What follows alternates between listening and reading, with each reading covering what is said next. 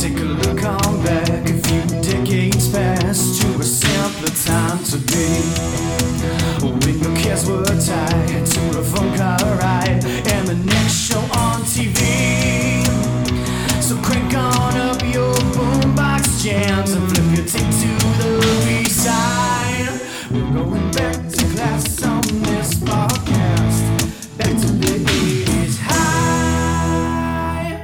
That's right, everyone. Welcome back to 80s High, the podcast that leads you down the long corridors of the most radical decade, dodging the pitfalls of toxic nostalgia, opening the secret doors of your memories, and fighting the familiar bully who stuffed you in a locker. I'm Chris. And I'm Ben. And this is 80s High. Welcome back, everybody. Third episode of the season. This is a doozy. This is one. Oh, gosh. We've talked about this on at least two previous episodes, if not more. Masterpiece game from my childhood, Hero Quest. Very excited. You're setting the scene so great already. Like, with your alliteration and your description, I could see the torches flickering on the dungeon walls. I could see rats scurrying in the dark corners. Yeah. I'm already down in the dungeon, man. I'm ready for my quest. But I wouldn't be ready if I didn't have a single weapon. I don't need a crossbow. I don't need a double-headed axe. What do you need? A broadsword. Broadsword. The commercial's great. We should play some audio for the audience of the commercial when we get into chemistry. I think I'm just going to play that commercial at the commercial break. You know, sometimes I try to tie it in and make it loosely related. We just go straight for the actual thing in this one because Why wouldn't we? Why waste time? Let's just get to the juicy stuff everybody wants. Speaking of juicy stuff on this episode, we have a fantastic guest appearance. If you're familiar with HeroQuest, there's a 85% chance, Ben, you might know this voice when you hear it. I'll put it this way. There's really only one personality still out in pop culture regularly talking about HeroQuest. I would say ever. There's only one voice ever. Probably. But we actually got some fantastic input from this secret person. We'll reveal that in chemistry class, little teaser at the top. So stay tuned for that. It's going to be super exciting, but you know, it's homeroom class, super quick.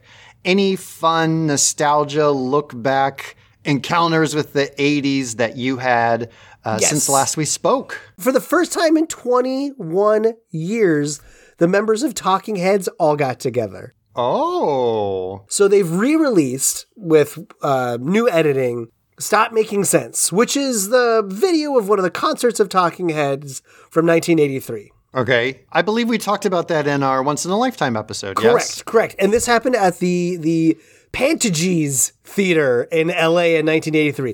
But it was great. David Byrne was there, and he was interviewed by Spike Lee in a Q&A. Everybody, the whole band is out together dancing in the aisles while there's a big number of burning going on. It was great. They didn't necessarily perform, but they attended the premiere of the movie, and it was great. They got back together. Well, that's good. I remember there was a little bit of a falling out. I think creative differences kind of a thing at one point. Right. And didn't the other band members, if I remember correctly, go off and kind of start all heads, things. No talking, or something like that. all heads, no talking. It was something like just that. Heads. It was very close. Okay, well, fair enougf.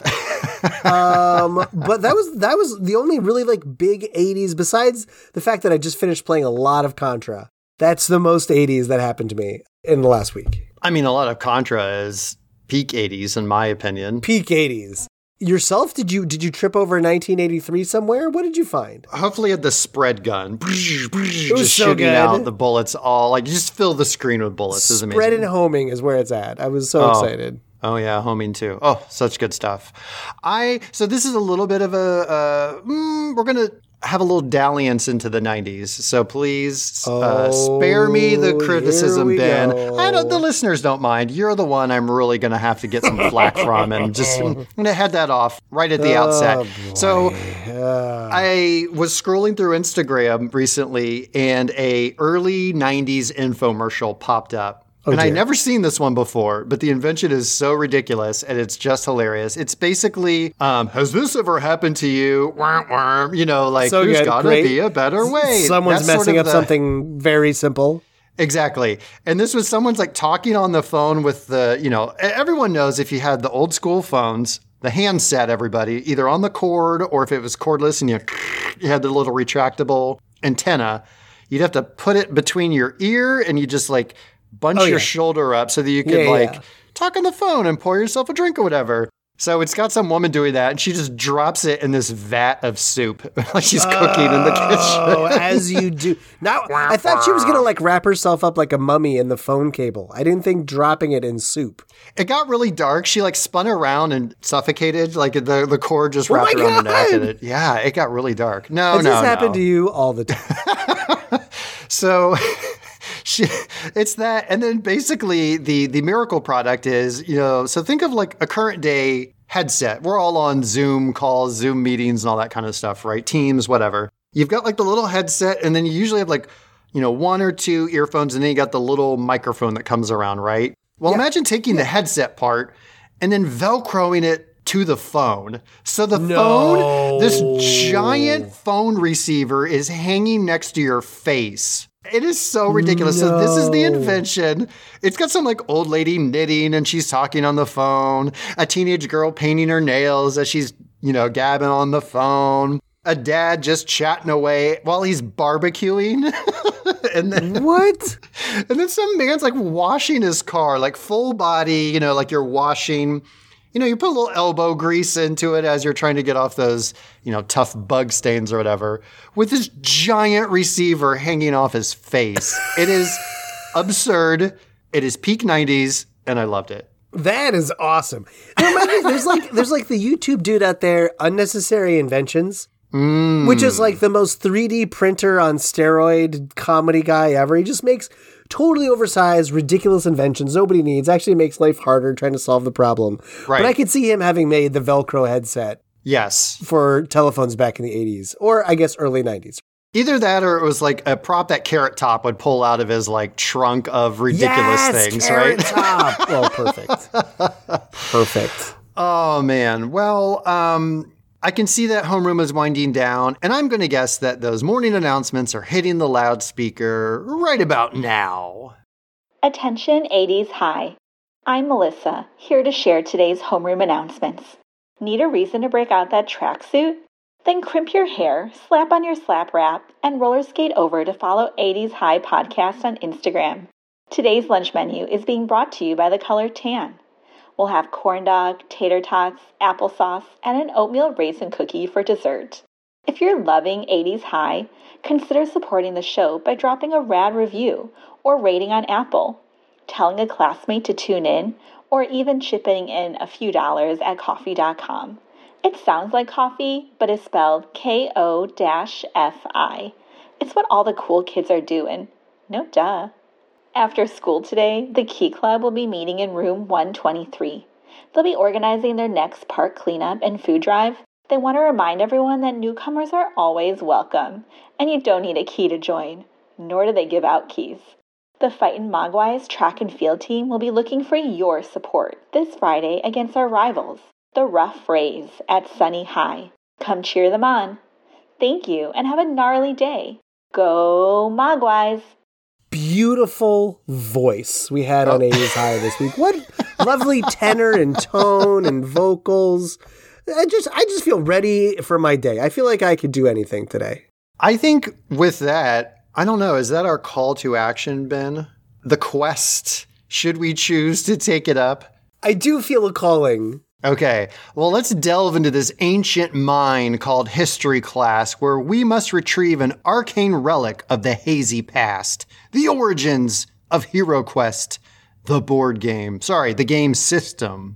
So, to arms, grab your brood swords. A mine!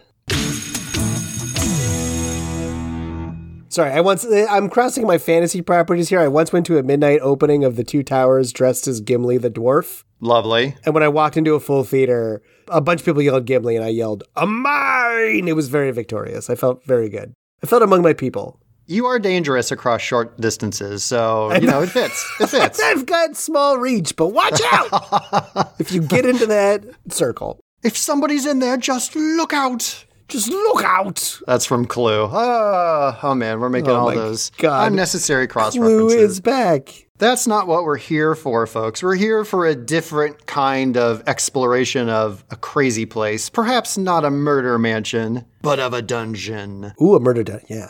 A murder dungeon. Well, murder I guess dungeon. It kind of is, yeah. Yeah, it's definitely a murder dungeon, for sure. So you're here for HeroQuest. What is this thing?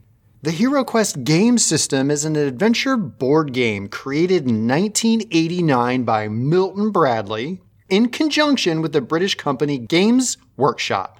Now, Ben, quick pause. Oh. Are you familiar with Games Workshop or some of their properties and products? I am very familiar with Games Workshop, with one of its properties. You sure probably are. Probably too familiar with one of the properties, if I were to be honest.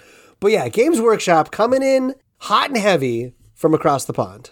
Coming in clutch, as the kids say. Yeah. This game includes all elements required in a single box for 2 to 5 players to set off on adventures, taking up the archetypal heroic roles of barbarian, dwarf, elf, and wizard, or playing as Zargon in North America and the UK, or Morcar everywhere else on Earth. Like, out of the gates, like, I know you grew up with one or the other, but Zargon versus Morcar, like, how do you feel about the game master names?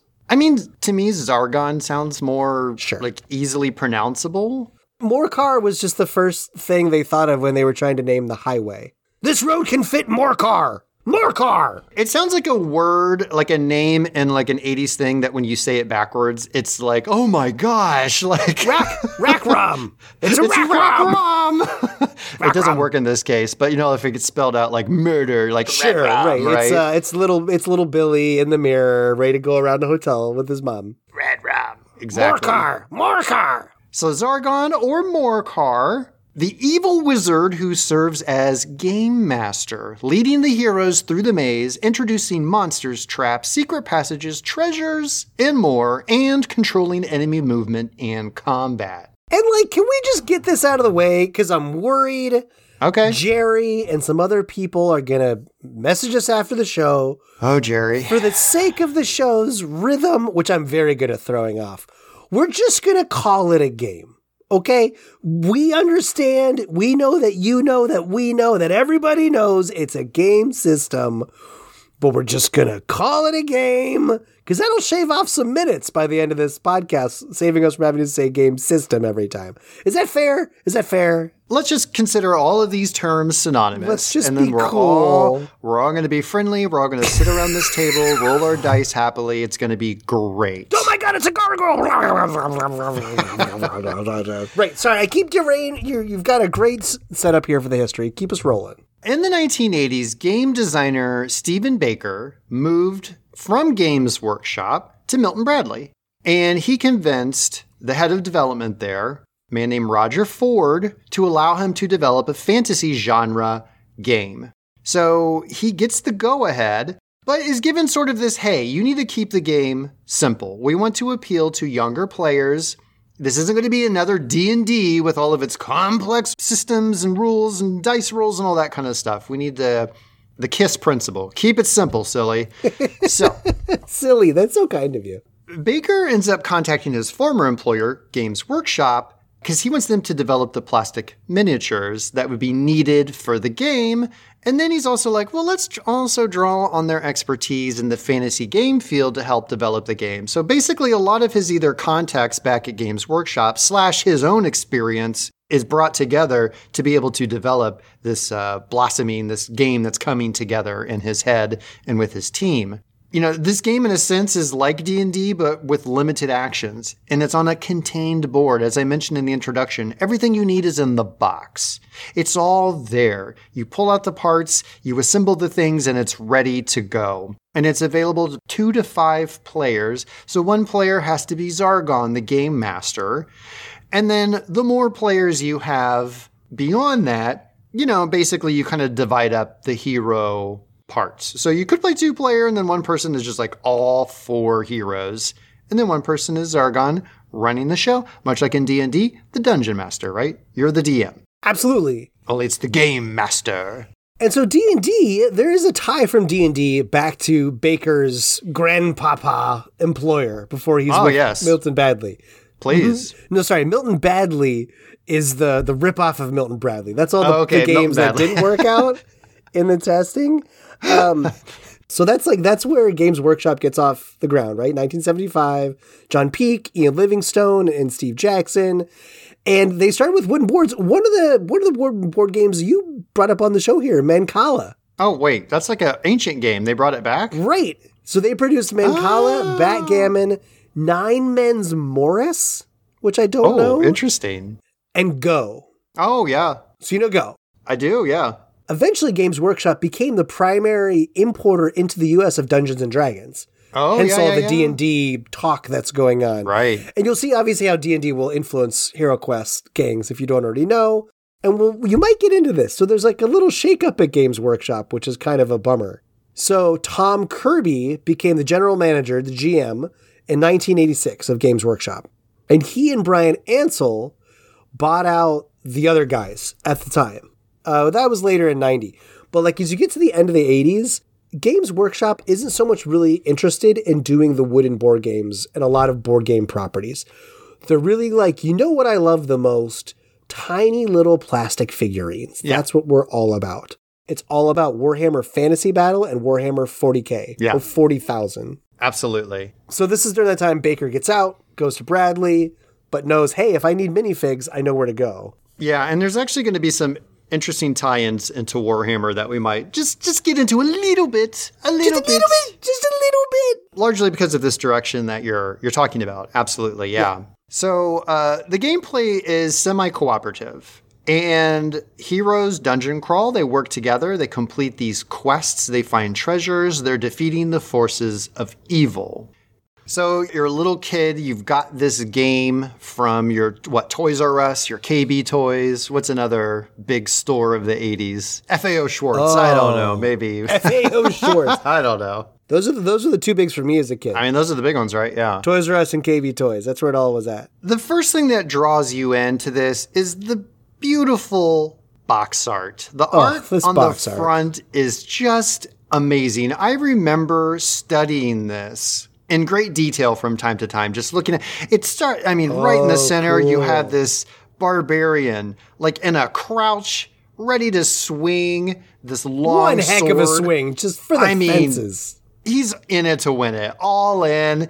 You've got the wizard in the background shooting a spell in the air that some chaos warlock is meeting. It's almost like when Harry and Voldemort are shooting at each other and they've crossed the streams and they're battling back and forth. You've got the elf and the dwarf in the background. I think the dwarf has the axe is fully behind his body, right? Like it's a full body swing, if I remember correctly. Yes, the dwarf is positioned with the axe at a point that most people could not then heft the axe back over their head using their shoulders and triceps. It is touching the ground almost behind him. And then the elf ever so gracefully is just kind of on their toes. He's fainting almost, dodging back. On the tiptoes, ready to be nimble and dexterous. Right. But also the sword is kind of poised beside them at shoulder height. Right. He could stab. He could be ready to stab. It's an odd pose. And then you've just got this dais of baddies coming out in the background. Yeah, two tunnels roaring out. And then you've got a couple orcs in the foreground that the barbarian is clearly ready to swing at. It is a really good cover. It's an amazing box art set. I do appreciate too, this game is going to look insanely different than everything else on the shelf, which is really going to catch your eye. It's awesome.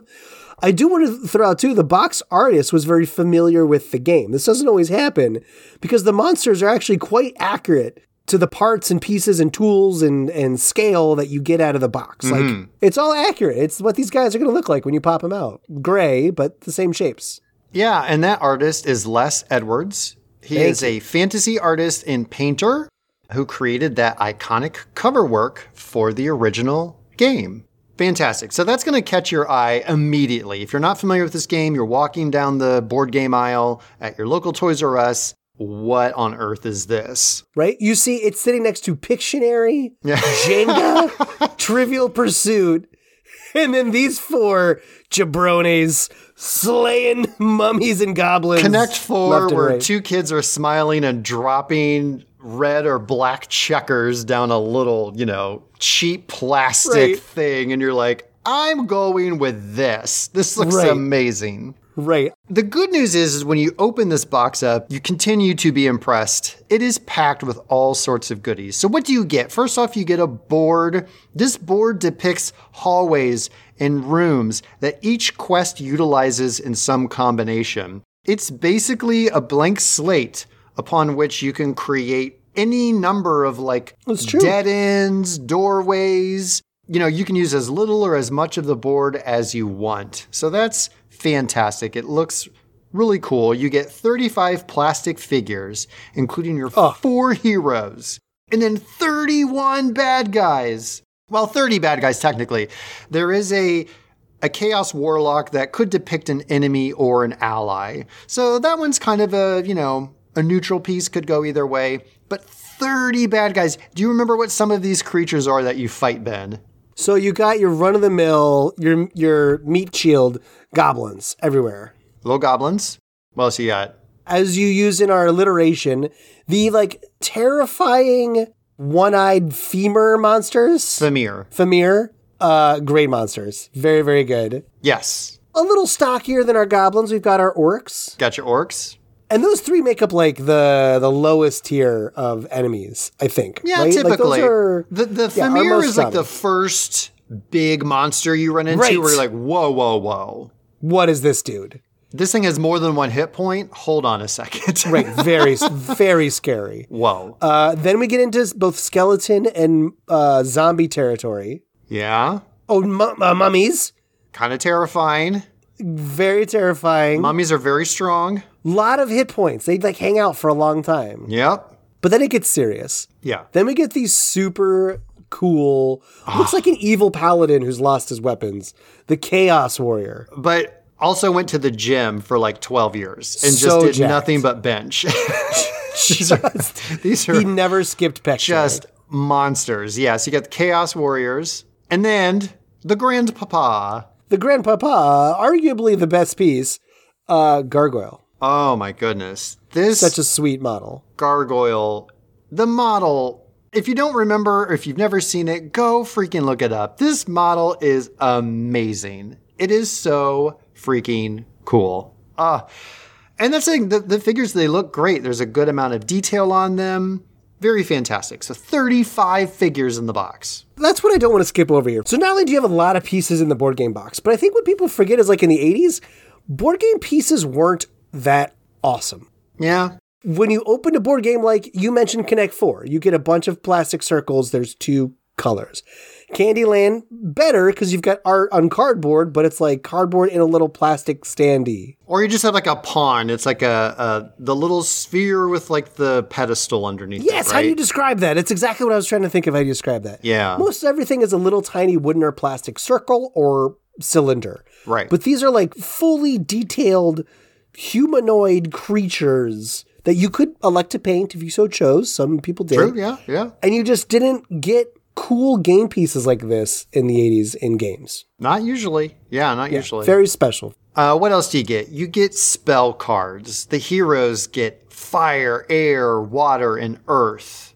And the baddies, the forces of Zargon, chaos spells that do all sorts of nasty things to your heroes. Yes. There's treasure cards that might provide rewards or perils, such as traps and wandering monsters. There's artifact cards that have powerful items that are found in quests that your heroes can adorn or use in their journeys. Exciting.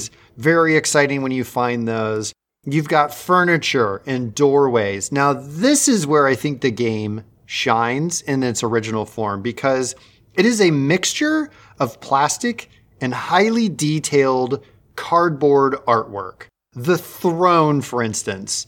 The arms and the side are like plastic, but the part that would be like the seat is this really ornately detailed cardboard. And so you put those together. Or a bookcase is going to be this really cool cardboard, but the topper on it that holds all the cardboard together is plastic. And there's even like, you can put like a little, there's like a little peg at the top where you can put like a little rat or something on it. So like it just is this little bit of extra detail that you can add, and there's tables, there's a fireplace that looks really cool, just a rack, like a torture rack, just all sorts of cool furniture and items in the game. It reminds me like in Despicable Me when Gru, when he's not doing super well as a superhero, comes up with the most ridiculous crimes for his little, what do you call those little things? Ba-ba-boo, da-ba-da, the little yellow guys wearing overalls. Minions, yes. So it's like the Witch Lord got all the goblins and orcs together and was like, tonight we will rob a Pier 1! And like sent all his minions up to the surface and got all this great furniture. Brought it back down to the dungeon, and they redecorated. Threw a couple throw pillows over here, some fuzzy towels. No, it really is amazing. Like, not only did games back then not have furniture, that wasn't a thing. Like, you would go play a game and like, here's the furniture pieces to set up. But it's quality, and it really like helps set the setting and set the mood for the game. It really makes it a lot more immersive than just pictures on cardboard that's flat. Pier 1, that's amazing. Pier 1. I haven't thought about that store in forever. Right? Pier 1. But yeah, so the furniture and the doors look super cool. You have cardboard tiles that add room elements, like the staircase where you typically start or end your journey, like a little spiral staircase. You've got little pieces that denote where traps are, or the end of a corridor, like walls. You can put those up to show that this is not a corridor here. In this particular quest, it's a dead end. It's a solid wall. And then you've got your movement and combat dice. So this is a dice-based game. We'll talk probably a little bit more about that. It comes with the privacy screen. Again, great artwork. It shows Zargon, this bearded wizard-looking guy, pointing at you, the players, and you see the forces of darkness beneath him, and I think his red cape is kind of flowing across. It's a very cool vibe setting. Well, that's sort of a thing that came out of D&D too, right? Like D&D proper, a dungeon master has a screen to hide their plans behind, and so Zargon or what was the other one? Morcar can hide their dastardly deeds behind. Absolutely. You have the player cards that talk about the characters and their stats. You have the character sheets where you can name your characters, track your hit points, track your gold, your armor, all the things you can check off when you finish a quest so you know how far you've made it. And then finally, you get the quest book and the instruction manual. That's everything pretty much that's jammed into this box. It's a pretty beefy package, I'm not going to lie. It's amazing. Do you want to talk a little bit about the quests and how those work, Ben? Shall we? Yes, that would be a fine direction of our dungeon plumbing quest. All right. So the whole idea is that our heroes are guided by Mentor, this off-screen force of good that is setting you on your journey. The heroes are on a loosely connected set of individual quests. There's 14 in total. And they're charged with fighting, again, the forces of Zargon. Zargon being Mentor's once apprentice, turned over to the great powers of chaos. Quest range and types, there's anything from rescue missions, prison escapes, treasure hunts, there's boss fights, tales of revenge, all sorts of fun prompts that set you off with your to-do list, your objectives for that particular quest. And as I said, some of these are loosely connected. You might see characters or storylines or locations come back in later quests. Which I think I've got to guess is also innovative for the time. Like, this is a story-based narrative game that has 14 missions in the base game? 14, yeah. 14 quests. 14. But yet, like, you playing different characters and setting all this stuff out, like there's a lot of replayability in the game. Absolutely. Which I feel like, yes, like basic games, the most basic of basic games like Jenga and Connect 4 have variability because there's varying strategy you use against your opponent and who you play. Right. Like there's no variability in Mousetrap. It's like the same direction, you build the trap at the same rate, like whatever. But this, it's cool. There's a lot of different ways to keep playing this game and not get bored of it. Yeah, I mean, at the back of the manual is an empty map, an empty board where it says, hey, photocopy this and you can create your own quests. You can go off, make your own adventures. Where it's like, fine. You didn't think we did it well enough after 14 missions? You didn't have a good time? Draw it yourself. Well, you make 14 better missions, kid. Right, exactly. And then you just drop your friends into a room full of gargoyles, that's probably all it was. Chaos warriors, and you just smash them to death. You're like, you lose, loser. Yeah, exactly. So each mission or quest ends when either every player returns to that spiral staircase, completes the objective, exits through a door, or it can end if the players have been killed by the evil wizard. Yeah, it's true. I think we had a death in the campaign that we played together. We'll talk more about that in chemistry class. But I think there was at least one death or near-death experience I believe we had. In between quests, characters, typically at the end of each quest might get some kind of loot or like, hey, here's your reward for doing the thing. Now, characters don't level up per se, unlike you would in, say, D&D. Right. Kill enough baddies, get more experience. I'm level 2. I've unlocked new powers. But all that gold you've been tucking away can be traded between quests at the armory. The armory is this little box insert. It's like a riser. Ugh. You pull it out, and it's got basically a shopping dream. It's just like, I want all the things. And it's weapons, it's armor. There's a trap disarming kit, all sorts of cool stuff. I'm going to try and save it for chemistry, but I have a lot to say about the armory. Fantastic. I'm very excited about it. I so much look forward to it. What a destination. Oh, so that's kind of the basic structure of the quests and the in-between. And so let's talk about the release. This game is released in Europe and Australia in 1989. And as we've clearly established in this episode, a little bit of a 90s crossover. Hey. It did release in North America in 1990. I'm stretching it here. I one more taking that dalliance into the 90s. What's our third offense? Three strikes. We're back again. Okay, just calm down, everybody. But we're at the precipice, but we haven't gone over yet. So it's released, and by the end of 1990, over 300,000 units of this game are sold. Now, I don't know how that compares to another, Fireball Island. I don't know how that compares to Crossfire. You'll get caught up in the Crossfire.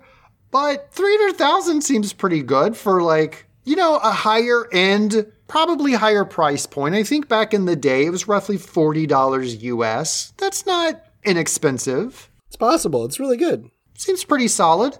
So much so that expansions did quickly follow. These expansions could add anything from new quests, storylines, more tiles and board elements, more figures and characters, more baddies, and more spells. So it just added some different stuff. Now, this gets a little nuanced. So every market that we've talked about gets two of them. Kellar's Keep. Oh. Kellar's Keep comes out in 1989 and 1991, 91 being in North America. And this one's focused more on the goblins, orcs, and Femirs. Okay. Also in the same years, Return of the Witch Lord, the second expansion, comes out, more focused on skeletons, zombies, and mummies. You thought you had defeated that Witch Lord, but boy, were you wrong, kids. We're back, He-Man. We're back and looking for a good fashionable ottoman. So each of these expansions have 10 more quests. So basically, you have all of these together. You have 34 carefully curated and crafted quests. That's a lot. For you and your kiddo friends to delve into. That is well stocked. Yeah. North America gets a couple additional ones. The Barbarian Quest Pack, sometimes called the Frozen Horror, comes out in 92. And this one actually introduced a few solo quests and then some of the co-op quests, which is interesting. And then you also have the Elf Quest Pack that came out in 92 as well, sometimes referred to as Mage of the Mirror. Mm-hmm. So those are North America only. In Europe, they released the Adventure Design Kit in 1990. Basically, it just gives you more tools and tips for creating your own adventure. So rather than just like, hey, kid, here's an empty map and all the markers, go at it. Now it's like, well, here's some things you might want to consider if you want to build this out and do it, So Europe gets that. That's kind. And then Europe and Australia only get Against the Ogre Horde. That is Horde this time, not horror. Not horror. Horde. In 1990. And Wizards of Morcar in 1991. Morcar. Which I believe those both add new baddies, new quests, and all that kind of stuff. So were interestingly, there just like more baddies, or did new figurines come out for all these two? There were some new figurines. I believe there's like ogres in that one. I think there's different wizard figurines for the other one. So you were getting not just like, here's more skeletons, here's more zombies. It's really, here's some different characters. And I think a couple of them added a female variant of some of the characters. Oh. Yeah. So interesting that they didn't release these all in the same markets. I'm not quite sure why some of them released in certain areas and not others. Okay. But I'll be honest, I never heard of the Frozen Horror and the Mage of the Mirror, which both dropped in North America. I never remember seeing those. I just remember Kellar's Keep and Return of the Witch Lord. So okay, maybe I'm getting too far down the road, but if you own the US base game, can you buy a UK expansion and it'll work with your game? I would presume so. I don't think there's any design differences in the games. I just think it's where they released them for some reason. So I would expect they are fully interchangeable. So wait, are there extensions you don't have? I just have those two. Oh my God, Christopher, you're set for every birthday the rest of your life. There's four others. Well, we're getting ahead of ourselves. We've got big news in contemporary culture if you didn't know. But anyway, we'll put a pin in that. We're all over the map because, we're just so excited. Look, we've cast the spell Pass Through Rock. We are just running through the classrooms right now because we can pass through. So we're simultaneously, we'll go back to a couple episodes ago, the Watchmen. We're experiencing time in multiple dimensions simultaneously. Whew, okay. We got a little bit more in history though, because guess what? In 1989, Games Workshop is like, HeroQuest, fine. We literally just released it. You know what else we need to release? Advanced Hero Quest. Oh, yeah. So this does speak a little bit more to your point about the direction Games Workshop is going in, because this is truly from Games Workshop, so this is not Milton Bradley involved. They kind of style it as a sequel, but it's more or less the same game. They do a couple things, though. It's more complex. There are more RPG-like rules. There's a modular board. They use 12-sided dice for skill and combat resolution rather than a standard 6-side. Ah, interesting. And the heroes and monsters are defined by weapon skill, bow skill, strength, toughness, wound speed, intelligence, and bravery. It's a lot of stats. It's a lot more to keep track of than the normal game. The game is based on core Warhammer mechanics and rules. So once again, this is where you start to see a little bit of blending. So Warhammer, which Ben kind of talked about, this figure-based tabletop game, is really where Games Workshop wants to go. That's the direction they're headed in. And they have a lot of games that sort of like do this crossover, where they're not exactly in canon, but they utilize Warhammer mechanics or rules. And could be interchangeably mixed, which is kind of interesting. Like, I guess you could take these Advanced Hero Quest pieces and play them in the Warhammer universe. I don't know. I got a little confused, and I didn't want to. Okay, I didn't want to go too far down a Warhammer rabbit hole. But anyway, that's apparently a thing. It's too deep. Also, they do release an expansion for Advanced Hero Quest called Terror in the Dark, released in 1991, adding new elements. Now, Ben, you should look up the Advanced Hero Quest box art, because if you want to see something very different from Hero Quest, these two sets of box art could not be any more different from each other. Whoa. Ben will paint us a word picture, a description. What do you see, Ben? Stylistically, chaos. And I don't mean Chaos Warriors, because the one Chaos Warrior on the cover is extremely obfuscated. I mean, yes, we are highlighting once again the barbarian as the hero with a big swing of a sword, but otherwise, like, I don't know, now we have a metallic motorcycle garage font for Advanced Hero Quest. Much more orange tone than red. I will say the details on that little goblin in the foreground are fantastic. Yeah. But then everyone else, like, this game is basically saying, be a giant jacked Arnold Schwarzenegger and fight a goblin. The dwarf blends into the background. The mage, the wizard is basically completely gone. Yeah. The elf is wearing the same color clothes as the dungeon walls. So his special skill in Advanced Hero Quest is transmutation. He can go invisible. Right. no, I don't like this. I don't like it. Yeah, it's definitely a more muted, like you said, a lot of things just kind of blend together more. The characters don't pop as much. Right. The art style, I don't really care for. Like the look on that barbarian's face is kind of wild, but yeah, it's a lot.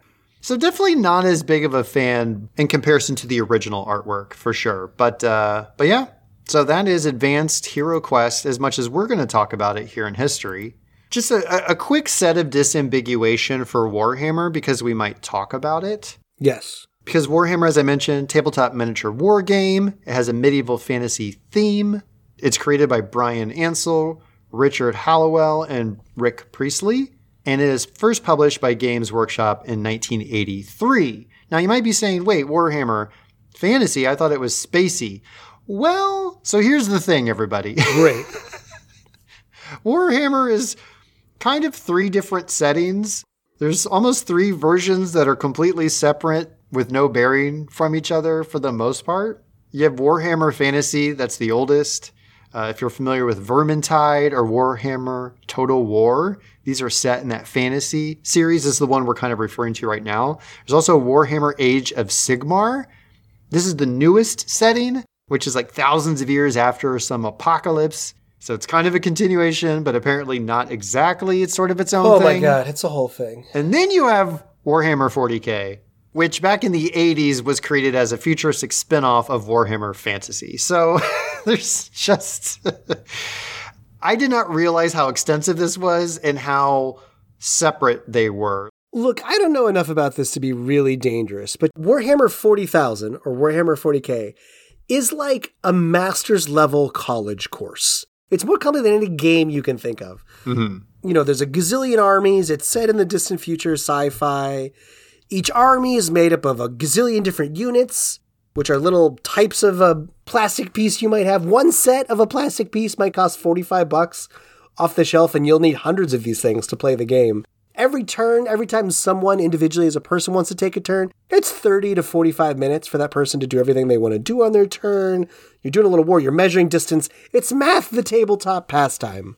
Yes, these both came from a similar seed, but man, HeroQuest is much more closer to board games that I think that we all need than something like Warhammer 40,000. I can surmise the reason Games Workshop went that direction is there's money to be had in that, right? Because people will pay a lot of money for these figures and they're proprietary. You know, the whole idea isn't that in Warhammer, it's like, well, you can just gather pieces, you know, throw a Ghostbusters action figure in there and then grab this thing over here, right? Like any of those games where you have little models or figures, that's not an inexpensive game to get into. 100%. It is steep. So I can definitely see why they pivot that direction because there's gold in them there hills. There's gold in them there hills. I think that wraps it up for history class. We've already delved basically into chemistry at a kind of sideways. We've been talking a little bit already. But before we do head out, is there anything that you think squarely belongs here in history class, Ben, that we haven't covered so far? I feel like I need to deploy my trap checking tip because I feel like this question is a trap. I don't want to trip it and get stuck. Bing! Okay, trap, disarmed. I'm okay. I think I got everything in history I needed to get out. This is good. All right, you dodged an armful of poison arrows. Oh, thank heavens. Lucky again. Well, I say we head down this corridor because it's time to brew up a concoction in chemistry class. Aided by the smell of an old board game box, when you pull it open, you take it in and you relive all those childhood memories. Ooh, good. Okay, we're here in chemistry. We're sniffing all the cardboard. Slightly damp cardboard. Maybe some finger Cheeto dust has gotten on a couple pieces. The old pencil marks of a long-forgotten set of quests that you and your friends in junior high did. Oh, it's all coming back. Good. The memories flood in. We're here in chemistry class to talk about our experiences with the game. At the top of the show, we also hinted that we brought an extra voice along the way.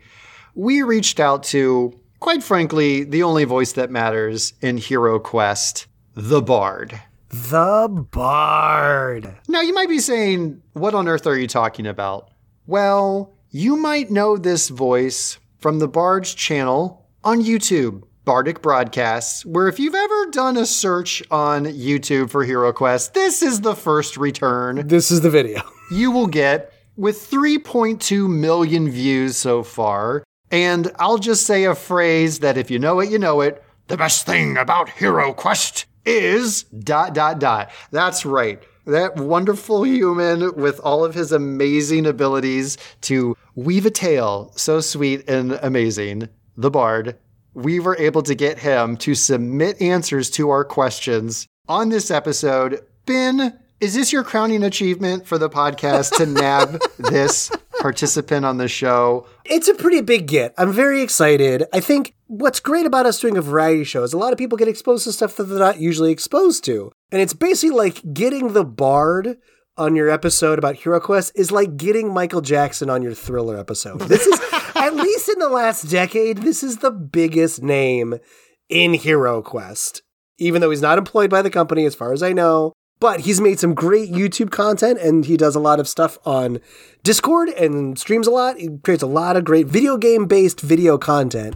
And he's been so generous to grace us with his time to help us out on this episode. Yeah, the best thing you can do is just pause this right now and go watch the, 5-6 minute video that he does. Frankly, because all of our jokes over the next half an hour are not going to make a sense if you do. Or jokes we've already done. But the video is called Why HeroQuest is So Great. And basically, he proceeds to say, the best thing about HeroQuest, and then he names 30 different things. And it's amazing. Yeah, because it's a great game. Let's just play a short clip right now. Never mind any of that. The best thing about HeroQuest is the gargoyle. It is the finest miniature in the land. Compare it to this. This is rubbish. This is brilliant. This is an abomination. This is a gargoyle. When a young lad saw this miniature, do you know what he said? He said, ooh, I've got to get in on that HeroQuest action. And he was right.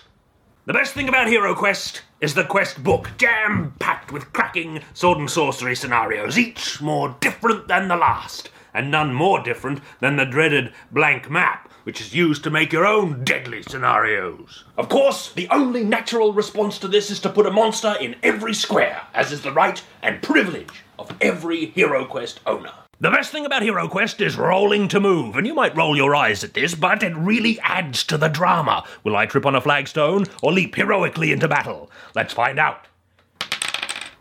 Well, the best thing about HeroQuest is ignoring the roll to move rule. It was clearly only included for the junior set, more used to playing snakes and ladders, and not really intended for true masters of the game.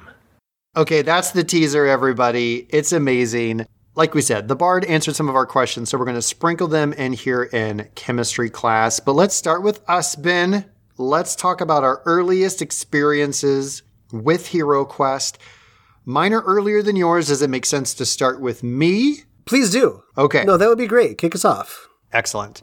So I chose this topic because I had this game as a kid. I was trying to figure out what age I was based on when it was released. I wouldn't have been any younger than 10 or 11 years old when I got this game. In my memory, my dad bought it for me, I'm pretty sure. Oh, yeah. So at that time, by this age, my parents were divorced.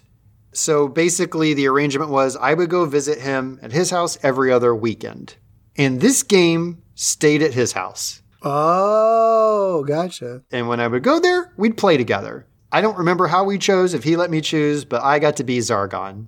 And there's something fun about being a kid and having a little bit of, control over a parent, right? 1,000%. Totally. You finally get to know something they don't know. He didn't know what the quest was. He didn't know what was around the corner, if there was a trap on that treasure chest. He didn't know if that gargoyle was a statue or an honest-to-goodness monster. And it was so fun. That power is a huge point you're talking about, being a kid in the 80s and turning on your parents in a way. It's like getting your first super soaker, and it's filled up, and your mom or dad are outside with their back turned to you, and it's the first time you look down at the trigger and looked up at them. That moment, but you get to act on it. That's HeroQuest as the dungeon master, as Zargon. Yeah, so that, it was just so much fun. So when I would go visit him, we'd play a quest or two. And I remember playing this game over multiple years. I couldn't tell you how many. We managed to finish all of the main quests. And then, as I said, I eventually got Kellar's Keep and Return of the Witch Lord. Oh, yeah. So we ended up playing some of Kellar's Keep, but we didn't finish it. And I have actually never, ever played Return of the Witch Lord. You say? Huh. Yeah, that's some of my earliest experiences with it. Now, I did revisit the game throughout my life into my teens and adulthood, more recently, which we'll talk about. But I never really got far in it. I remember one time some friends and I kind of played loosely, like not by the rules, but we used the characters. That's one thing we'll talk about in this game. You can take all those elements and just like incorporate it into anything else. They're so cool. They're so good. So I remember doing that, and I remember playing with, Corey, who's been on a couple episodes now, most recently with Watchmen. I know he and I and some other friends have played it, but I've never gotten that far in it. There's a lot of starts and stops because... never really had that sustained group where we like could come together and all play it on a regular basis. Yeah. Until more recently. And that's where I'll hand it over to you, Ben. What a seamless transition. That was just perfect. My very first exposure to HeroQuest would have been the best thing about HeroQuest video on YouTube. That's the first time I ever even heard of the game. And when did that come up? Was it from the podcast, or had you heard it independently? No, ages ago. Just comes up, in the memeing days when things are getting kicked around the internet. Hey, check out this funny, ridiculous thing. And so, that video was first published on May 7th, 2016. Okay.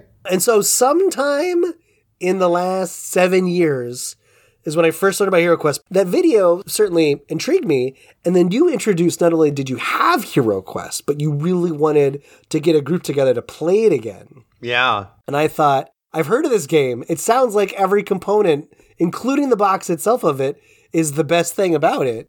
I would like to play with some people who know what they're doing. So you not only brought it over a few years ago, but you generously were yet again reliving your childhood heroism, or I guess evil. You did the DM. You did the Zargon for... Villainicism? Is that what that's called? Villainicism. For me and Mrs. Ben. For So that would have been fall of 21, I think is when we started playing it. I think you're right, yeah. And we played it on the semi-regular until you carried us through the entire base game. Yeah, we finally got through the end of the main quest line, those 14 quests, and for various reasons had to put a pin in it. Yes. But I am so hopeful that one of these days I will actually get to finish Kellar's Keep and then actually play and complete Return of the Witch Lord. That would be great. And I know we're going to get into the details, I'm sure, of our playthrough because it's the most recent. But, I picked, I picked the Barbarian. Yeah. And I called her Lagatha because I love History Channel's Vikings. It's such and I was all about Lagatha at that moment. That was great. Mm-hmm. And then I took the Wizard. I wanted to be able to try two completely different sets of characters. Yeah. Total melee, muscle-bound, only wearing the tiniest of loincloths, Lagatha Barbarian. And then the Wizard, totally cloaked, totally covered, very soft and squishy up front, but some cool spells later. And I called, very 80s of me, it was Fred Wonder Savage. That's right. Because it was Fred Savage, but Wonder was like he could do magic, putting the Wonder in it. That's right. And that leaves Mrs. Ben as the dwarf, who became... a one dwarven army. Oh. And the elf. MVP, let's just say. Absolutely. What was it? Dwarfy? Dwarfus. Dwarfus. Dwarfus and Elfie is what she named hers. That's right. But Dwarfus, we'd keep our kills, right? So, you'd kill a model and you put on your little character card, and you couldn't see the dwarf's card by the end of, every round. It was nuts. Oh, that's right. I think you added that idea of, let's count all of our kills. Yeah. And you actually drew... the symbol of each, there's a little icon for each monster, and you were drawing them on the back. And Dwarfus just ended up smashing and obliterating so many things. The Barbarian's supposed to be the really strong one, but I don't know. She had the rules for that character, which Dwarfus was nuts, wild. And that's something I'm sure we can talk more about it. But one of the things I think is great with the game is Clue. You get a piece of paper to track the evolution of your character and what's going on. Just right. In Clue, you're tracking the clues. And in Clue, you work hard, but you can dispose of that piece of paper that came with the board game when you're done. But there's something about HeroQuest where you've written down the new stuff they bought, which we'll talk about, who they killed, if they got new equipment or leveling up. You just feel a little bit of commitment, and it kind of makes you want to come back and stay with your character. Keep playing them through night after night. Absolutely. It's kind of like when you play Balderdash, you want to keep all of the old submissions and the funny things that people say. So you could just like go back and read them all and have a good laugh and like, oh, I remember this night. That's so cool.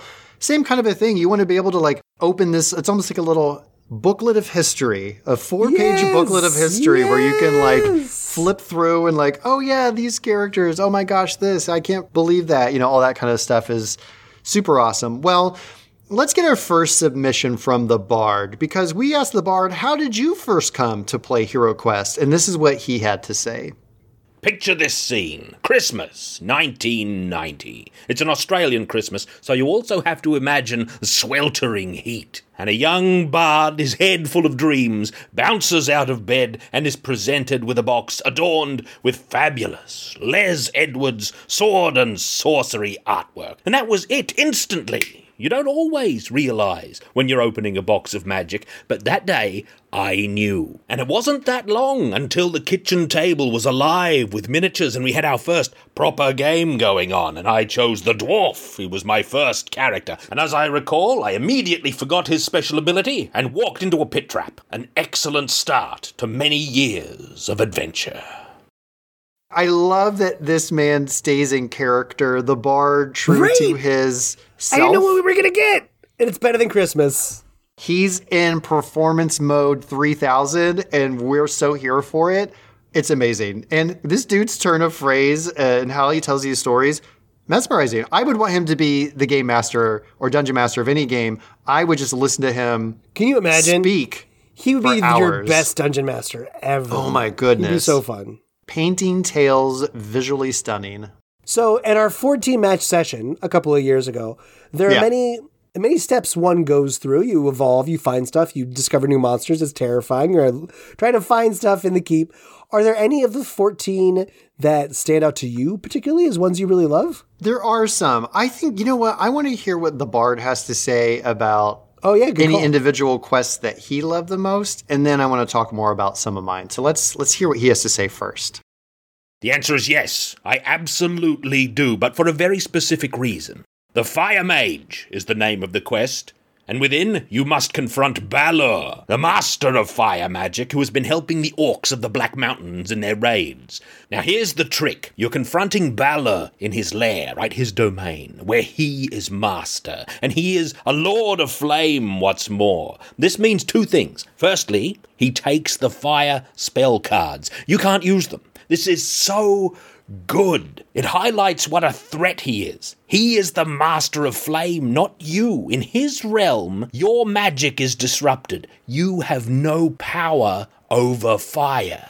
Secondly, and not quite as interesting, he can pass through any wall once, escaping from battle when he's threatened. He's then placed in his lair, in the center of the board. Oh, spoilers. These two things do wonders for the atmosphere and the experience of playing this scenario, because for once, the elf and the mage aren't holding all the cards. The player's power has been subverted by the enemy, and when he vanishes, there's a sense that you have even less control, that you really are in enemy territory and far from safety. A sense of danger, right, is often quite hard for HeroQuest to generate, a lot of the time. But here, in this quest, a couple of tricks bring the feeling of being in enemy territory much more to life. I love the way he tells this tale and the idea where this is one of the quests where the game is finally like, okay, you've made it far enough. We're going to pull a fast one on you.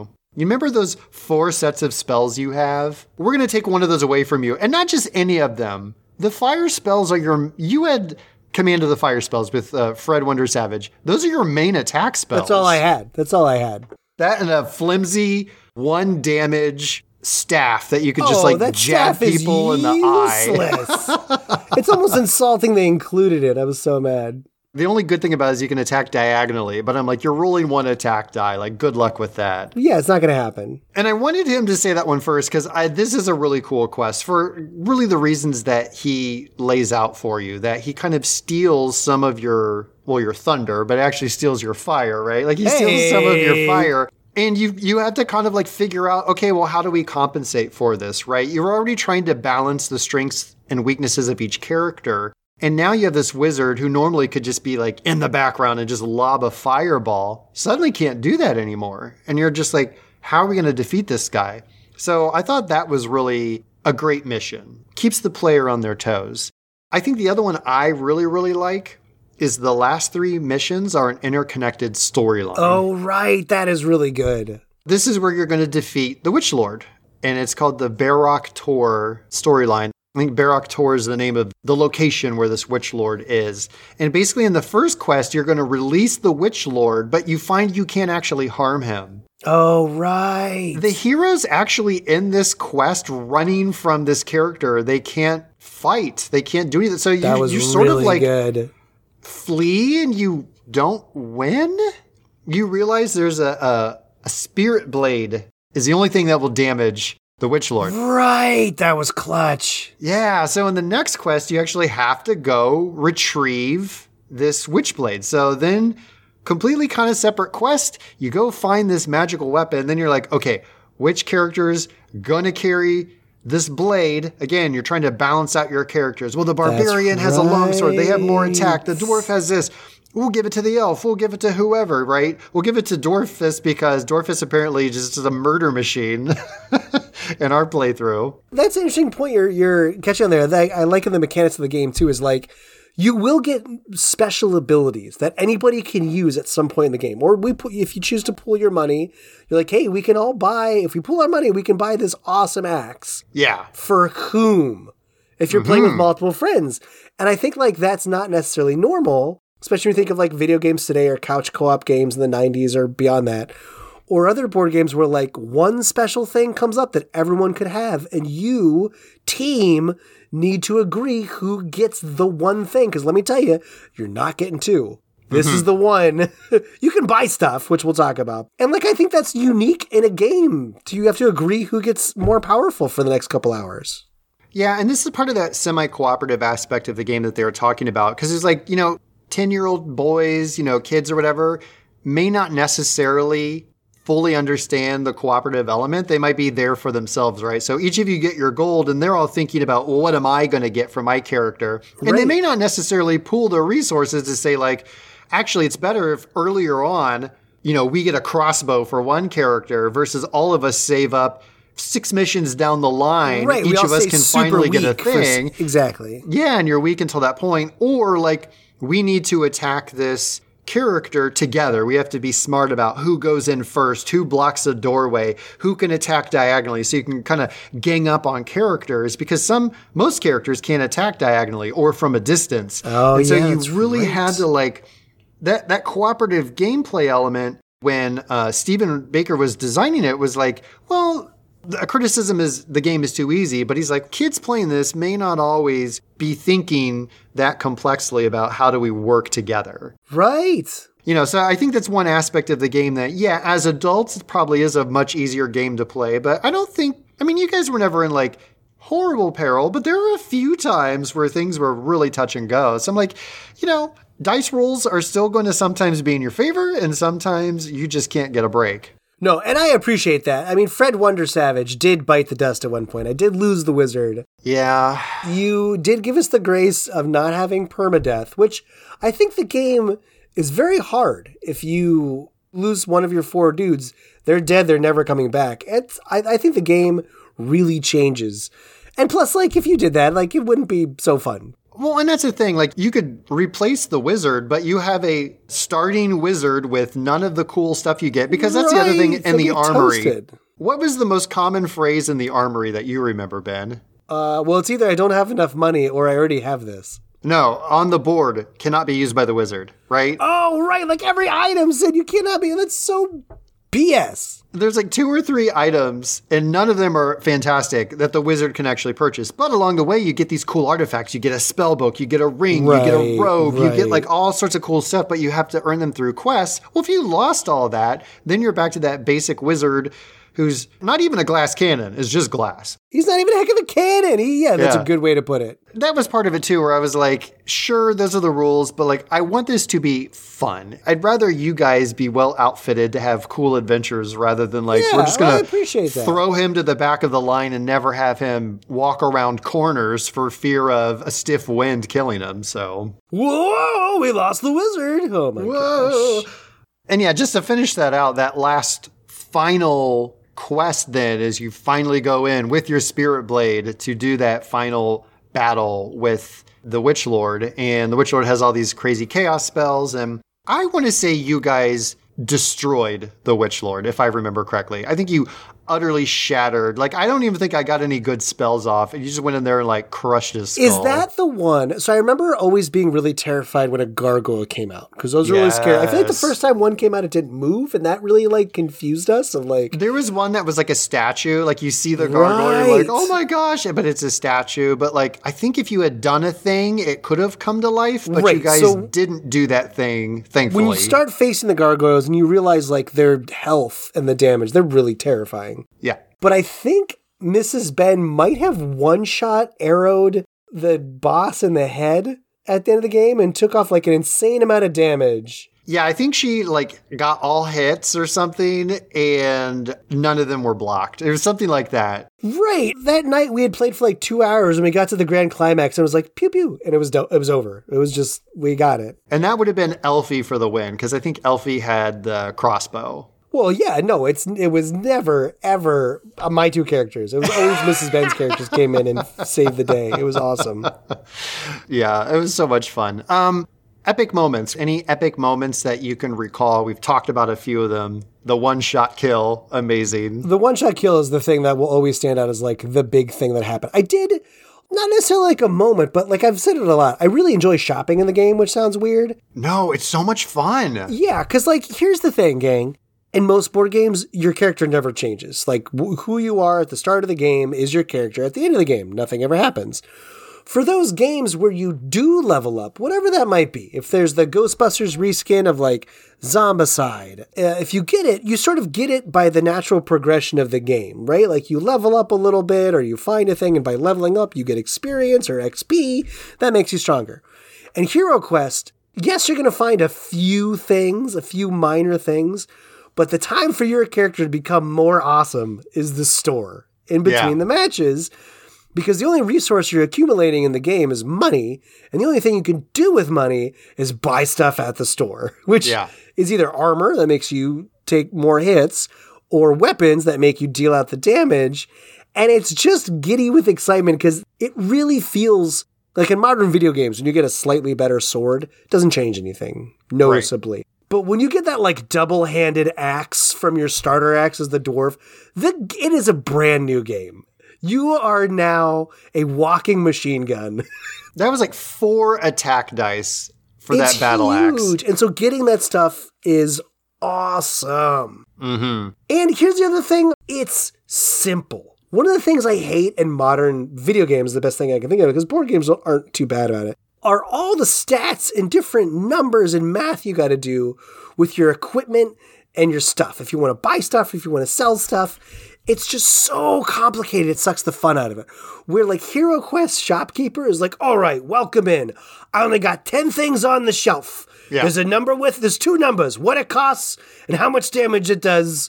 There's no slots. You can't plug anything into it. You can't upgrade it. You can't enchant it. You can't disenchant it. The only resources I take is money, and I don't know what a level cap is. Do you want the thing? Like, it's so simple. It's beautiful. I love it. We're playing Diablo 4, not together, but like separately we're playing it. And I feel like I have to get out some sort of like decoder ring or a spreadsheet or something to figure out, is this thing better than that thing? And sometimes it's marginal. And sometimes it's like, well, this is more damage, but I lose this ability over here. And you're just doing this whole mental gymnastics. And you're right. There's just a simplicity to this that sometimes you want the complication. Sometimes it's fun. Other times you're like, I know this is an upgrade regardless. I'm rolling 3 dice instead of 2. Yeah. I can attack diagonal instead of orthogonal. Win. I know this is a massive improvement over what I have. And there's not much improvement to be had, right? Like you never roll like 20 dice, right? You're at most going to roll probably 4 or maybe 5. That could be the difference. And like, oh yeah, you don't have that many hit points either. You're not walking around with 35 hit points. You're like 4 to 8 hit points is what the characters have. You are not a bullet sponge. You're not an axe sponge. It's over. Yeah. So again, like that simplicity. There's beauty in the simplicity. Yeah. There's definite beauty in the simplicity where it's like, you don't have this overly complex thing. It's just, it's very clear what you're getting. And I think there's something to be said about that. That's a lot of fun. So that was like my standout thing of shopping. Is there like a standout thing from the game for you want to get into? Having always played the game as Zargon, I've never really had that hero's moment. I've always either done it like vicariously through the players. But from a Zargon perspective, anytime you can surprise the heroes by what you place into the room. Oh, yeah. Whether it's like, oh, there's a weapon rack over there. Oh, is there something on the weapons rack? You know, or I just put in an 8 million ton gargoyle in the room. It's taking up half the space with its wings and giant arms. Oh, my goodness. Or, you know, honestly, those Chaos Warriors are the most terrifying. They're so intense. That is so much fun. Whenever I got to use chaos spells, there's not too many missions where you as Zargon get to use spells. So when you actually got to use them, those were so much fun. Oh, yeah. Because he had some really cool, powerful spells. Some of them were devastating if they had their desired effect or landed their hits. I don't think any hero character can really attack multiple enemies. I think it's always 1-to-1. Yeah, but right. I think Zargon had a few spells that were like area damage, and that's huge in a game like this. It was really scary. That doesn't have area damage. Especially by and large, a game that is restricted a lot by movement. So like if you encounter an AoE enemy, and there might not be anywhere for you to go to get out of the way. Yeah, you roll 2 dice, you might get to move up to 12 spaces, you might get to move up to 2. Right. And that's what you had. I mean, a few of them, I think there were some things that gave you extra movement, but for the most part, that dice roll could make or break in many cases. And sometimes you were stuck because you didn't have enough movement to like clear other heroes to get out of the way, and all of a sudden you're the meat shield, and that's not the character you want to be the meat shield. So all sorts of jams like that are really fun, builds the tension.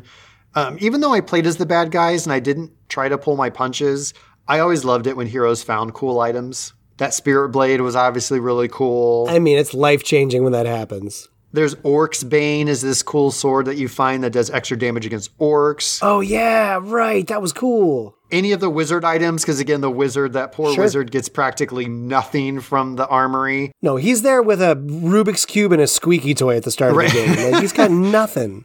I mean, at best you can give him the trap disarming kit, but do you really want to give it to the wizard who can't really take that much damage? And then you've got probably one of the best items in the game that anyone who's familiar with this game, Boren's armor, was just like beastly plate mail that didn't slow you down like the normal plate mail in the game did. And it's like, I think it's like 5. It was huge. Dice to roll your defense. Wild. So you mentioned an object in there that like, that's a different like pace of the game that changes. You the first time you go to the shop, you're like, broadsword! And crossbow and double-headed axe and like armor. And then down in the corner is a trap disarming kit. And you're like, lame. Why am I going to spend my money on a trap disarming kit? I've got a dwarf right here who loves disarming traps. Like, no big deal. I'm not going to take any of that. And then by like the 4th or 5th mission, you're like, everybody get a trap kit. Anytime you move, you have to declare you're checking for traps. Right. Like, they are everywhere, and they just start slowly taking your health off, and it catches up to you. Yeah, and some of them are deadly. Like, there's a few that, like, boulders drop, and they can block hallways. Right. So that could, like, basically divide your hero forces, and then all of a sudden, you know, you've got your wizard all by their lonesome with the other 3 powerhouses. Yeah, that was a hard lesson. Yeah, so just fun stuff like that. I would say any of the harrowing dice rolls where everyone's like, you're ready for that black shield defense for the bad guy, the white shield defense for the good guys, the skull if you attack, anything where it was like down to the wire, those were just awesome moments playing this game. Yes, that's what makes this game. I love it. So cool. Well, The Bard also had an amazing story about one of his favorite epic moments. And he actually goes back to that Fire Mage quest we talked about, and here's what he has to say. Now we know that Balor takes the fire spells, but it's also important that we know about the Fire of Wrath. Fire of Wrath does one body point of damage, but the important thing to know is that it can strike anywhere on the board. If you have one body point, you're not safe. So you can imagine the scenario already, right? We confront him in the chamber that he's hiding in. Of course, he runs away immediately. Ha ha ha. Guess who's got one body point? The elf, of course, the most feeble of all warriors. Well, I suppose the mage is more feeble, but whatever, that's not the point. Balor's off in his lair in the centre of the board, and as soon as it's his turn again, that elf is dead. Now we're in this beautiful moment, right? We're in a crisis. What have we got? What can we do? What have we got? What have we got? Everybody huddle. We've got to solve the problem. The solution was to cast Pass Through Rock on the Barbarian, because he's got the best chance of killing Balor if he can get there. Now, he can pass through any number of walls with this spell, but as I recall, he had to roll 10 or better to get all the way over there and have a chance. So what do you think happened? Do you think the gods of fate smiled on the barbarian? Did Balor's head roll on the flagstones of his own lair? Of course they did! The barbarian is the greatest warrior of them all. No one can stand up to that. The muscularity! And just like barbarian steel, that answers all questions. Oh, there's a lot right on that roll. That... so is good. Maybe one of the most epic stories I've ever heard from Hero. That dice roll at the end and the passing through walls. Basically, the barbarian would have been insta-killed if you did not roll high enough. Oh my God. Talk about harrowing dice rolls. My goodness. It's hard for people who haven't played this game or played a game like it to understand what a dice roll really means in a game. Yeah, it's not just you roll it and you collect brick because you rolled a 6 and you're like, I collect brick. Right. This is Vegas, baby. You've been on a 3-hour run. You just put it all on black. That's the right level of these rolls. Is it's black, you're a hero, red, you are out of the game. Mm. And that just makes these games so exciting when you can orchestrate those moments. That's very cool. Other favorites. Do you have favorite heroes? So you played 2. You saw Mrs. Ben have 2 of them in action. Favorite heroes. And also, let's just start with heroes. Then we'll talk about enemies. I would say my favorite hero has got to be the dwarf. I just love dwarfs in fantasy stories to begin with. It's a fun character. They're little underestimated, awesome little piles of butt kicking in a board game. I'm glad I did the barbarian because that was easy mode and I could rely on the barbarian. And, actually my rolls weren't that great with Lagatha, but I got it. It was easy to understand. Yeah. I thought the elf was an interesting blend. Elf is hard mode, I feel in the game because the elf is an interesting blend of both melee and magic. And not super great at either, right? Right. I kind of meh melee and kind of meh magic. So you've got to kind of choose when and your distance, whether you want to do magic or weapons, and elf's kind of complicated. And then the wizard, it was a funny joke for about the first half of the game, how weak Fred Wonder Savage was. And by the back 9 or the back 7 in HeroQuest, I was like, all right, I've kind of had it up to here with this guy not being able to. And when he gets the shot off, when he gets to do the spell and the spell works, it's exciting. But still, it's not the spell kills everything in the room. It's still 2 points of damage, which is what a normal melee does that everybody else gets. But I'm pretty sure you used the genie spell to great effect. The genie was a cool spell. That was a great spell. The genie is insane. Again, you can only use your spells once. You get 3 of each kind. So the fun thing is that in the game, the way it's set up with the 4 skills is the wizard chooses one of the elements first. Then the elf chooses one, and then the other 2 go to the wizard. So you can divide them up any way you want to. Earth, air, fire, water. When my dad and I played, we always were the elf should have the earth spells, and then the other 3 elements go to the wizard. And that's how we played. That would make sense. But I think you can switch them technically after every quest, but we kind of kept it that way. And, the earth spells tended to be more like rock skin, pass through, earth, stuff like that. Fire were more attack based. I think water were more healing based. And then air, you can make people swift, or again, that genie, which is basically like open, what is it, all the doors that are visible, or you summon this genie that like does 5 dice roll of damage. So basically, you can crush one enemy with this genie roll, which is amazing. It was pretty awesome. But to be fair, there were a couple times that I played it where it was like, miss, like all 5 were bad. Yeah, you had some trash rolls with the genie a few times. You did not have the best dice rolls, just period. Whereas Mrs. Ben was crushing it. No, it was crazy. And that card is such a weirdly balanced card. It's not open all the doors. It's open one door. Just one door that you can see and see what's inside, or open up a rocket launcher on the enemy in front of you. Like, why would you ever choose door? Yeah, potentially insta-kill the boss with just one genie roll. Yeah, Super amazing. So good. Yeah. Do you have a favorite hero? So here's the thing. I always love magic characters. Whenever I play a game where I have the choice, almost without fail, I will be a magic-wielding character. Your wizards, your mages, whatever they're called, sign me up. That's me. Now, in our D&D campaign, I decided to go a little differently. It's true. And I went with a paladin, which is not a typical class I play. Also has a lot of magic, though. Still pretty magic-y. It does have some magic, but more healing buff kind of magic rather than attack magic, whereas that's what I really like is attack magic. So, again, every Diablo game I've played, I'm always a magic character out of the box. Yeah, good. First and foremost. So, again, even though he's weak as crap, I do love the wizard in this game. Probably my favorite, but what I love about this game is that you really have to use them all together and be strategic about, like, the barbarian can go to the front lines as well as the dwarf, so we'll give them the best armor and the best weapons. Yeah, the elf's not great at some stuff, but with a crossbow, the elf can from afar just obliterate stuff.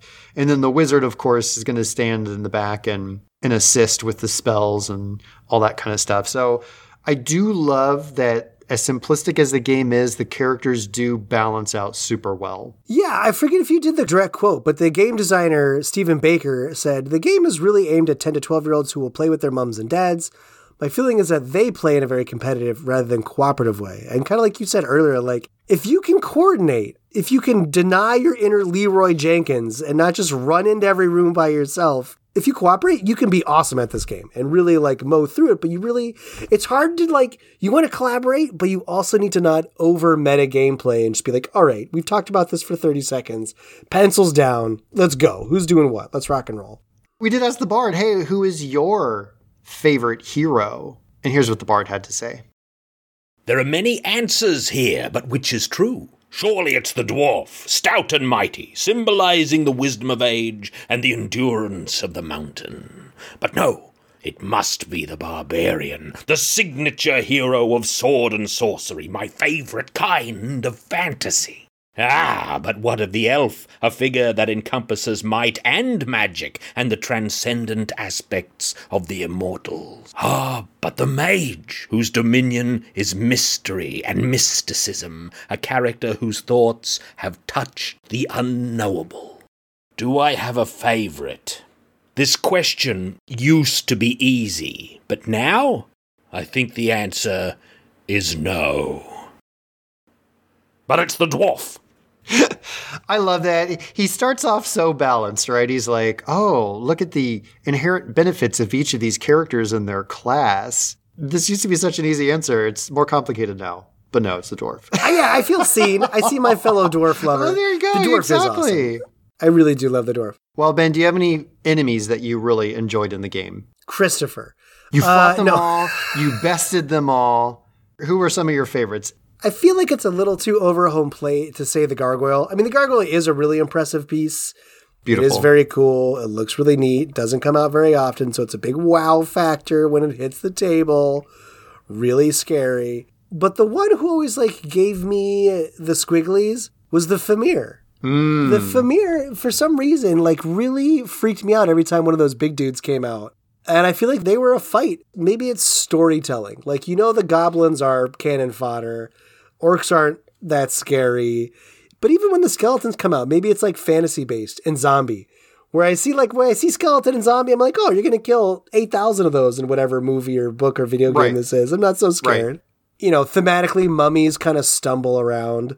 I've never in my heart ever been scared by the idea of a mummy. I've never seen, once they do a World War Z, but with fast mummies, when we get 28 mummies later, then I'll be scared of mummies, but that doesn't really bother me. But so the Famir, though, was this giant beast with one eye and had a club tail, but had that big, cool double head axe. And like, when that came out, it was the biggest model before like Chaos Warrior and Gargoyle. So you're like, this is giant. And it was intimidating. It was scary. That was a good one. Great looking piece, really awesome. That's apparently a Warhammer character from the fantasy line. Yeah, okay. Yeah, because Famir is not a familiar term, and that's why it's from that. It's not like there's no Famirs in like D&D, for instance. At least not to my understanding. Does any stick out for you? So I will say I would do little voices when we played because it was fun. I love doing the goblin voices because I put them on the board. Funny. You know, just making these little, almost like gremlin voices, like, hey, we're going to come get you. I just remember doing a bunch of ridiculous voices for that. And that was so much fun. That was great. I loved it. I mean, the gargoyle is very tempting because it looks amazing. But those Chaos Warriors, man, are beasts. They're super cool. And here's the thing. And this is why I think this is my answer, because there's only one gargoyle model in the game, and the players know that. So when you drop a gargoyle, this is it. And again, a lucky genie shot, or apparently a dwarf with a hefty, full reared back axe. Yes, watch out for that little guy. He's feisty. Like that full body wind up that just like splits it in twain. You could knock that thing out. But there are 4 Chaos Warrior models in the game, and some of those quests utilize all of them. Yeah, that was gnarly when a lot of those guys popped out. That was very scary. And those guys are beasts too. Like, they're not quite as strong, but they're pretty dang strong. I think they had like 3 hit points, so like some of the highest in the game. So I think I have to go with Chaos Warriors. They also they looked really cool. They looked very formidable, and yeah, I thought those were fantastic. They are cool. The practicality, I wish I had done some research on this, some history, but they've got like the Viking helmet, like the incorrect Viking helmet of horns out both sides, but then the horns are connected with like a pearl, like a big pearl in the middle. And like, that's a design choice. Like, who are you scaring with your little moon crown? Maybe that's part of the chaos. That's true. Maybe I would tweak his art a little bit to understand him a little better. What is the chaos? What is he a warrior of? I just want to understand a little better what I'm looking at. Maybe you could take the Chaos Warrior shopping. We've already established you love purchasing armor, and you're just like, okay, look, it's time to update your style. It's a little off base. Come on, man. Oh my God. It's a monster makeover. The goblin and the orc's like, take the Chaos Warrior. And it's like a classic Richard Gere sort of pretty woman. He's trying on a bunch of things. No. Yes. It's great. This Chaos Warrior is full of order. Now at their styling and profiling, and it just comes out like skinny jeans. I want the pretty Chaos Warrior expansion pack for Hero Quest if we can make that happen. Oh my gosh. Okay. Extreme makeover. We're doing it. So I've explained in very complicated terms what I would change about Hero Quest if I could. Is there anything I mean, you generally love this game. Is there anything that you would change, whether to make things clear or improve it a little more? So I have a couple thoughts on this. You probably know what one of these would be. Well, just not for me to be at the table next time you play, and just Mrs. Ben and never. You that is, having a good time. Mrs. Ben will play all 4 characters. I would just not change that for the world. We had such a fun time. The trio of us. You're going to be our servant. Bring us more snacks. Refill our beers. No, dice roll. You know, just some of the dependency on dice roll. Oh, yeah. I can forgive it in a game like this, but... You know, if there's a slightly improved mechanic for movement and combat, so it's less dependency on random chance, I'm always a fan of that. There are ways you can kind of do it. The only other thing I would say to change is like anything for replayability, but I feel like this game has a lot of that. Totally. So those are both things that are fixable. Like, you can do those. There are solutions that you can homebrew or download to fix. So like, as it stands, there's not really a whole lot I would change. Okay, that's fair. Do you think other HeroQuest experts agree with you? I think the Bard has some thoughts about what he would change in HeroQuest. Let's hear what he has to say. Well, since you mention it, secretly, just between us, there is something that has always bothered me about HeroQuest. The game doesn't come with enough goblins. How am I supposed to put one in every square with this paltry count? No, wait, never mind that. I wouldn't change that. I'd change this. I would find a way to compel the designers to include even more cracking HeroQuest furniture. Now, I'm serious about this. That furniture is legendary for a reason. When you play games like this these days, what do you mostly get? Plastic, unpainted furniture that doesn't look good without a little bit of work. But the HeroQuest furniture looks good instantly. Beautifully illustrated cardboard components. Excellent, solid, old Citadel plastic components. These things come together to form model furniture that is surely immortal. I don't think I've seen furniture appear quite so often in other games on the tabletop as the HeroQuest furniture. It's wonderful. There's already plenty of it. But if I could change that one thing, I'd like a little more. You know what? I almost said that. So much is good, I just want more. It's right, like I want an embarrassment of riches. Like, you've given us 35 characters, give me 20 more. You've given me all of this amazing furniture. I want, 17 more things in there. Just gimme, gimme, gimme.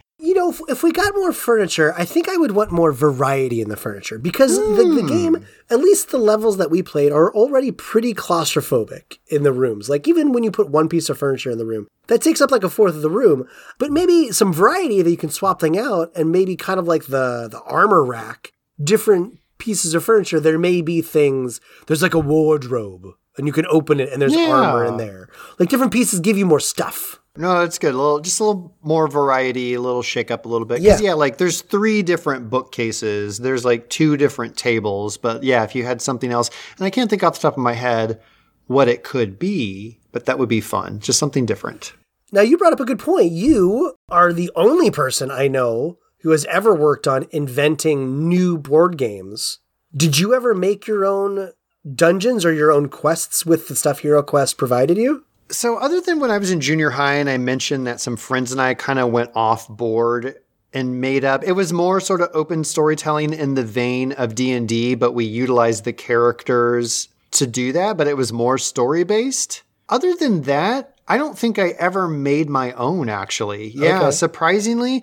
But again, I think it speaks to the fact that I didn't get to play this game nearly as much as I wanted to. I didn't have, we moved a lot, or I didn't see my friends frequently enough. Because I moved a lot, I had friends who lived in different parts of southwestern Ohio, right? Right. And you maybe lived 20, 30, 45 minutes away from each other. And so you couldn't just after school, all go hang out at Nathan's house and we all play together or whatever. It was hard to pull everyone together from these disparate areas. So that was a challenge. Even with my dad and I, I saw him every other weekend, but we didn't play every time we went over. We had other stuff to do. Right. So I think that's maybe why. Perhaps if I had gotten through all the quests, then it would be okay, well now if I want more, I have to make more. Okay, great. All totally understandable points. Being that you've been exposed to a much bigger world of HeroQuest than I have, if I may, coming from the same seed at Games Workshop, a huge part of Warhammer 40K is painting the models.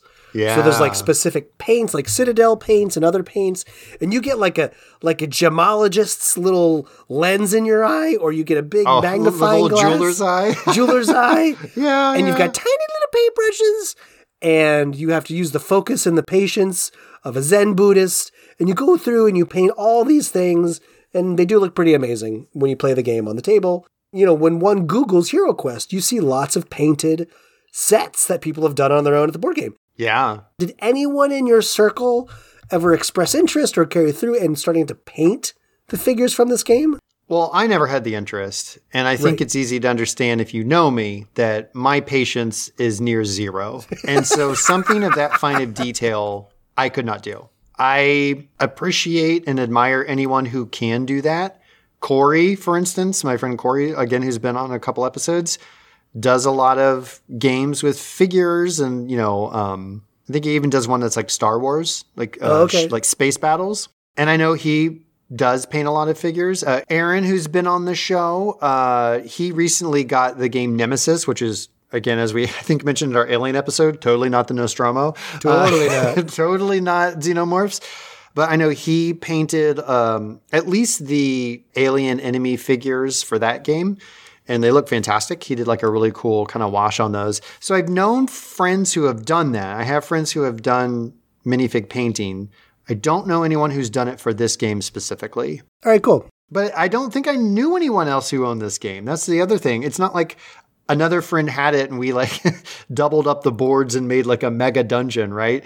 I was the only person I knew who had HeroQuest. Oh, that's cool. I would have been curious about that. All right. You're the only one. No one else had it. Yeah, because I don't think it was that popular of a game. Like, obviously, you know, it's got a cult following. There's a lot of people who love it. But, like, it wasn't a standard game on the shelf like a lot of these other games we've been talking about. I would say it's even rarer than Fireball Island, another one we love to bring up because it's just amazing. But, yeah. Yeah, it's funny you say that. Like, when it came out, I tried to read reviews, and the reviews were kind of split when it came out. It wasn't like some big sensation when HeroQuest hit the shelf, but it also wasn't a flop. Right. Philip Murphy, who wrote for Games International in August '89, said, quote, "It plays simply but effectively," and he noted a bunch of flaws that were easy to take advantage of if you knew how to do it. He only gave it 3.5 out of 5 stars, and here's a heart puncher.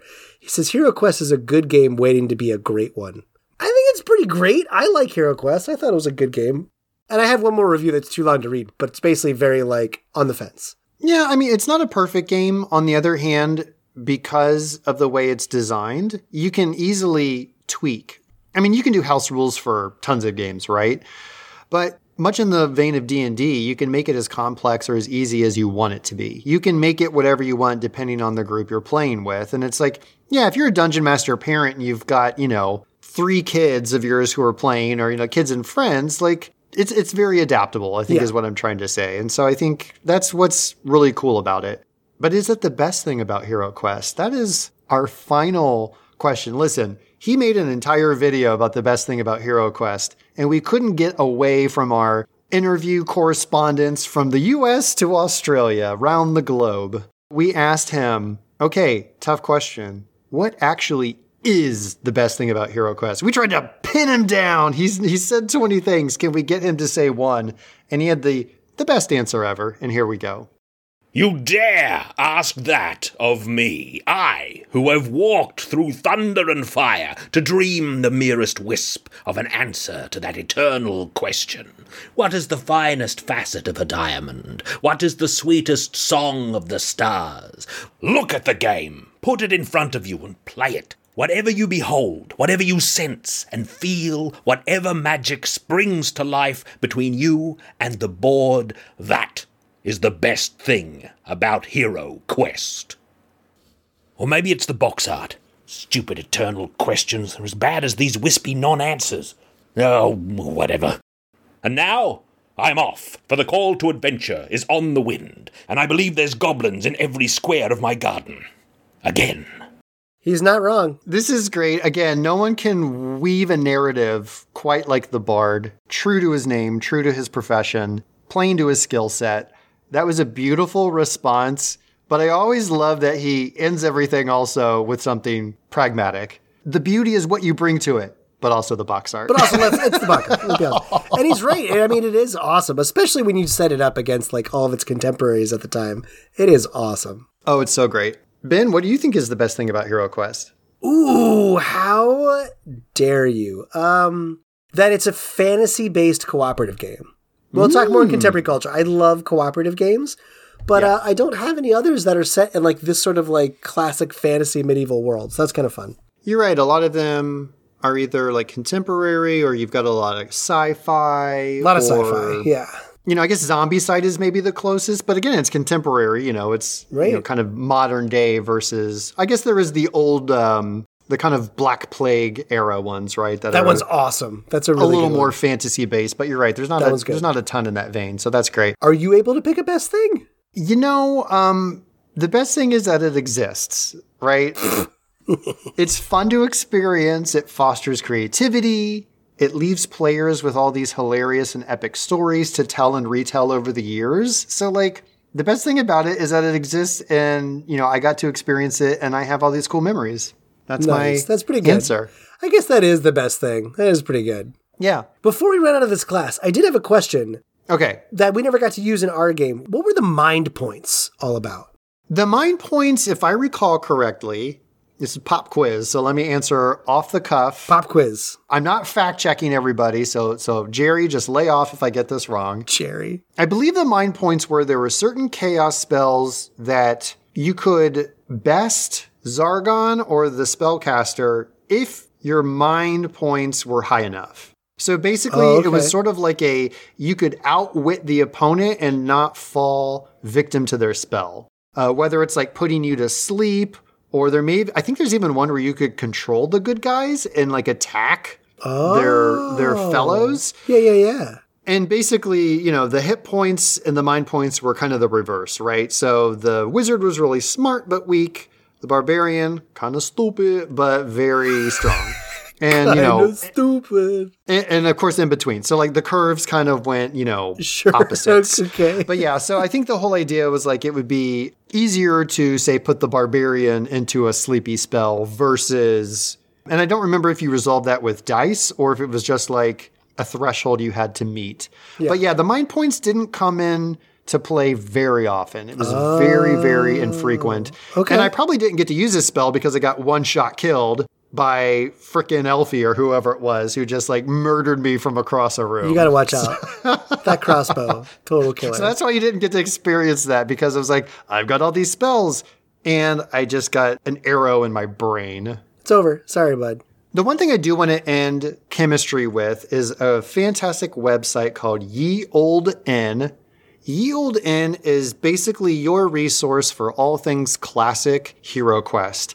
They have elements, cards, things that you can download. You can find PDFs of the quest books, all the things.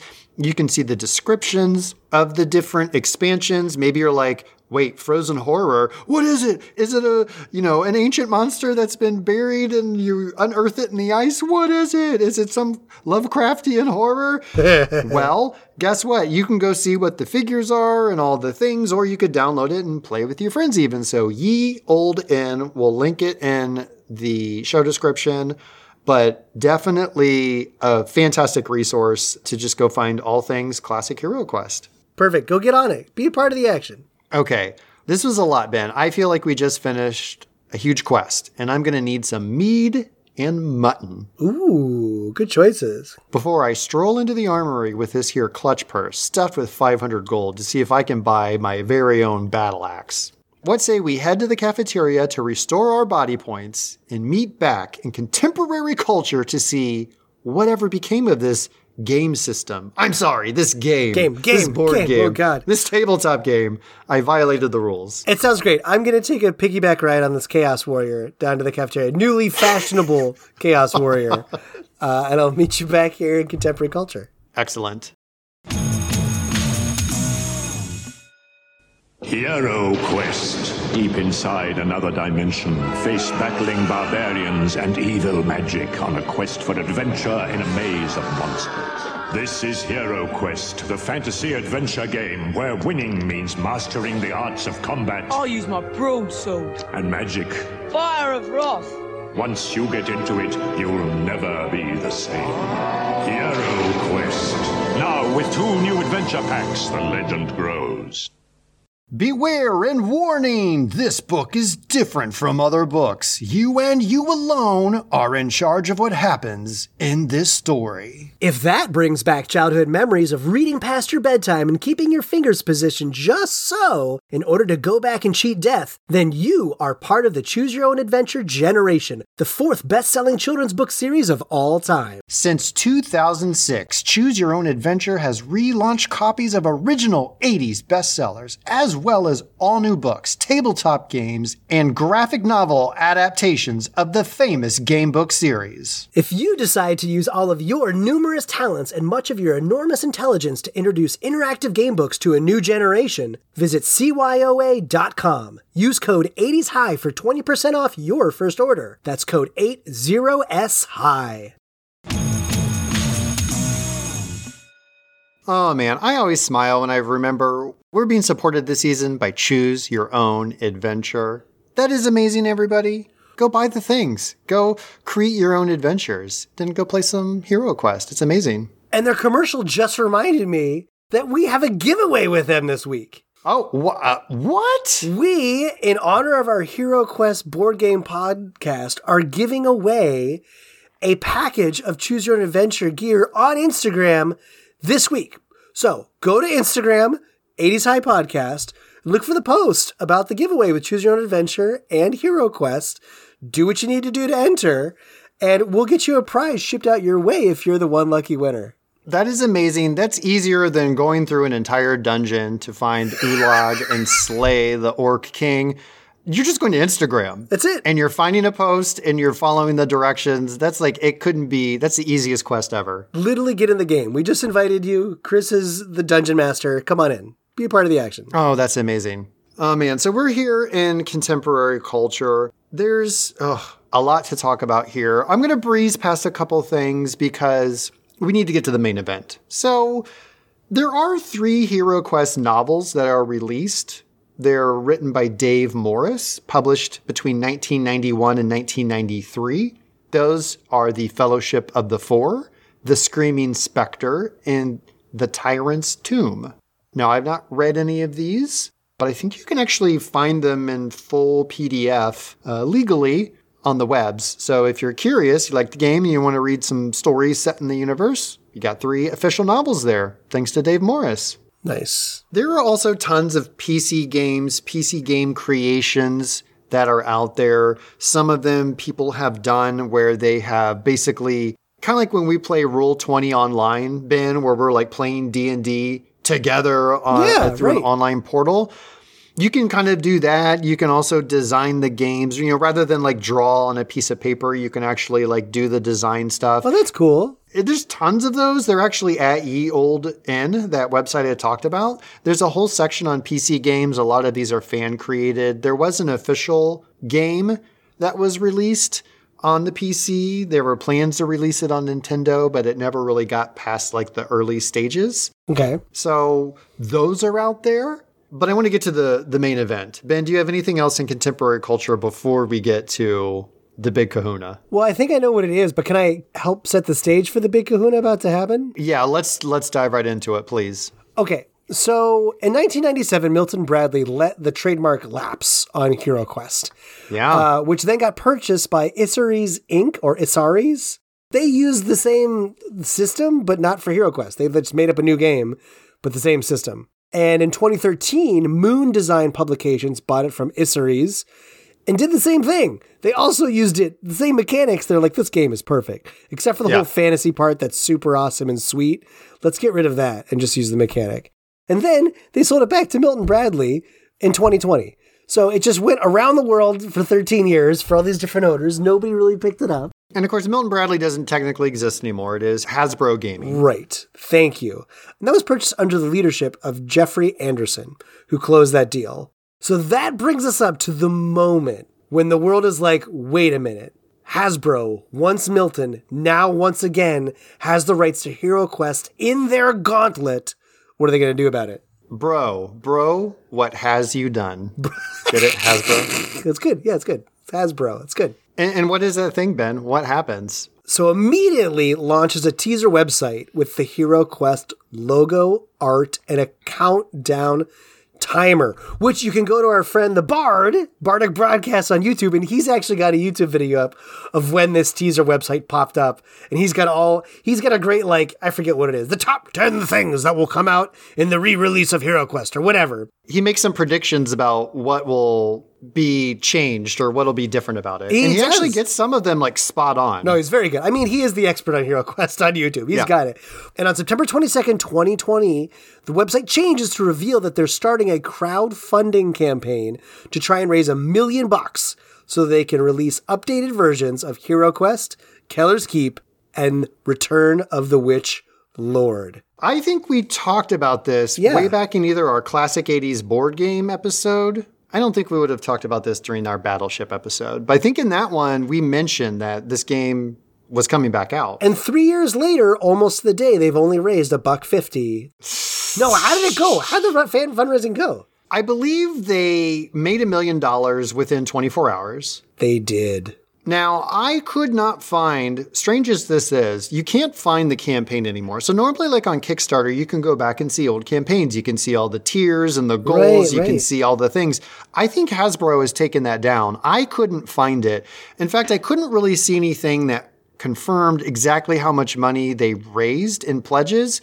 The highest amount I could find is $3.7 million. Did you see any other dollar amount? No, that's fantastic. That's great. Okay, so they almost 4 times over met their goal. So I think it's fair to say any stretch goals that they had laid out blasted through those as well. So to say it was a success is very understated. Yeah, 1,000%. Now, a lot of people were like, hey, is this going to be, you know, an update? Are you changing the rules? Are you changing stuff about the game? And they were pretty explicit in the campaign. This is like a reproduction. We're not doing a lot of things different. There's just a couple things we are going to change up, which is all the artwork for the cards, all the assets, the box art, and the minis are going to be a little bit different. Yeah, the minis definitely changed. So let's talk about some of those differences. Just, you know, we don't have to dwell on them, but just a little bit. So those plastic cardboard furniture hybrids are replaced by all plastic. Yeah. So solid piece. You no longer have the cardboard elements. They're monocolor, but, you know, if you are a skilled minifig painter, you could go in and design them yourselves. You don't off the shelf get the cool, intricate designs on all of these furniture pieces. Yeah, I mean, they've definitely changed the enemies a lot. Like, all the minifigs for the enemies are extremely detailed, and the design is completely changed. And I got to admit, I mean, I'm only looking at pictures online. Well, that's the heroes as well. Like, all of the figures, the designs are a little different. But I actually really like the redesign on the enemy minifigs. I think they look cool from what I can see art-wise. So the heroes have also changed a lot. And that will probably really, really, really upset a lot of fans of HeroQuest because they're different. You think so? Yeah, I think, you know, you use your minifig a lot. That is very intimate to you, whereas you're just killing the enemies out there left and right. And so if you are really passionate about the dwarf looks like it's from an entirely different game, entirely unrelated to HeroQuest. When I look at these figures, and I think it could flip you off, but I don't think anyone's going to mind the enemies. That's an interesting take. I feel like if everything was just the same, people would be like, what am I paying for? I think the fact that they do update them and modernize them a little bit is actually a benefit. I could be wrong. I mean, and obviously people could run the gamut on their responses, right? Some people are going to love it. Some people are not going to like it, or there's going to be mixed emotions. Right. Another big thing. So the Famir, as I mentioned, was based on a Warhammer character. Games Workshop is not involved in this reproduction. So they actually completely replaced that character with the Abomination. Whoa, that's cool.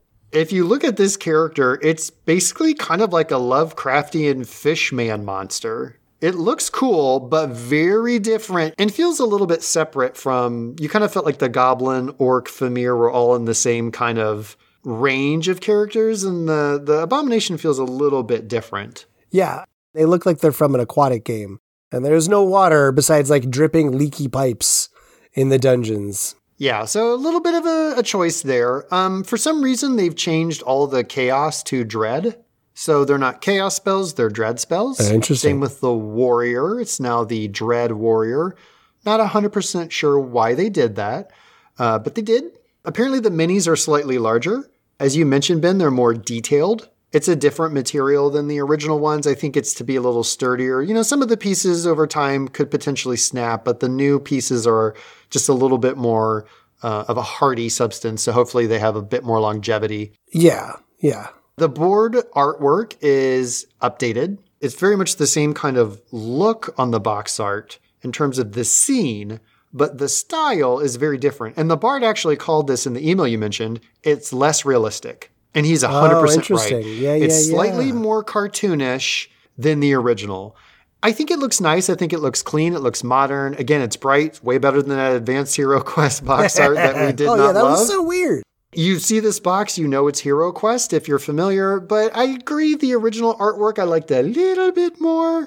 But I will say everything looks beautiful because they've updated all of it, and it looks great. They did not skimp. They did not cheap out. You could tell there was a lot of love and care that went into this reprint. It's not a pure money grab of like, We'll just put everything back on the assembly line as it was. Right. And retail for $135. Ouch. It's pricey, everybody. But again, to get that many figures and pieces and stuff, that's a lot of production value. A lot of things would be cardboard or like those wood pieces. And even wood pieces can be really expensive. Yeah, it's true. But yeah, it's very true. You're going to pay. You're going to pay. The character cards are now normal size, so they kind of fit in with the deck and any of the little... Oh, I thought the cards were kind of fun. Yeah, because they were kind of like, what would you say? They're like 5x5? Yeah, like sure. Thick cardboard cards or something like that. They've replaced those with actual, regular card size, which I get. It makes sense. Sure. Like, you don't refer to that very much, particularly after you start filling out your character sheet. So... Makes sense, especially for how they like to do a lot of inserts for storage in boxes now, which is nice. That armory box riser is gone, and now all of those cards from the armory are also regular playing card size. Huh, okay. So you don't have the giant shopping board. It's now. But the cool thing is then you could pick that card up and keep it with your character. So if I had the battle axe, I could pick it up and I can put it with, my dwarf or something. They did change the elf, I think, officially to a female character, another call that the Bard made in that video.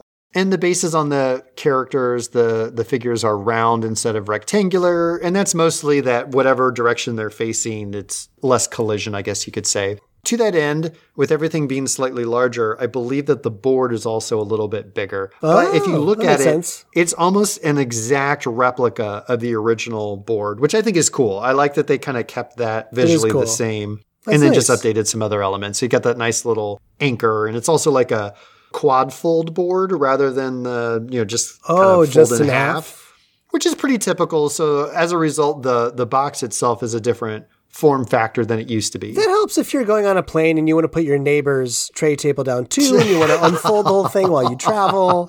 It's really great. It's very convenient.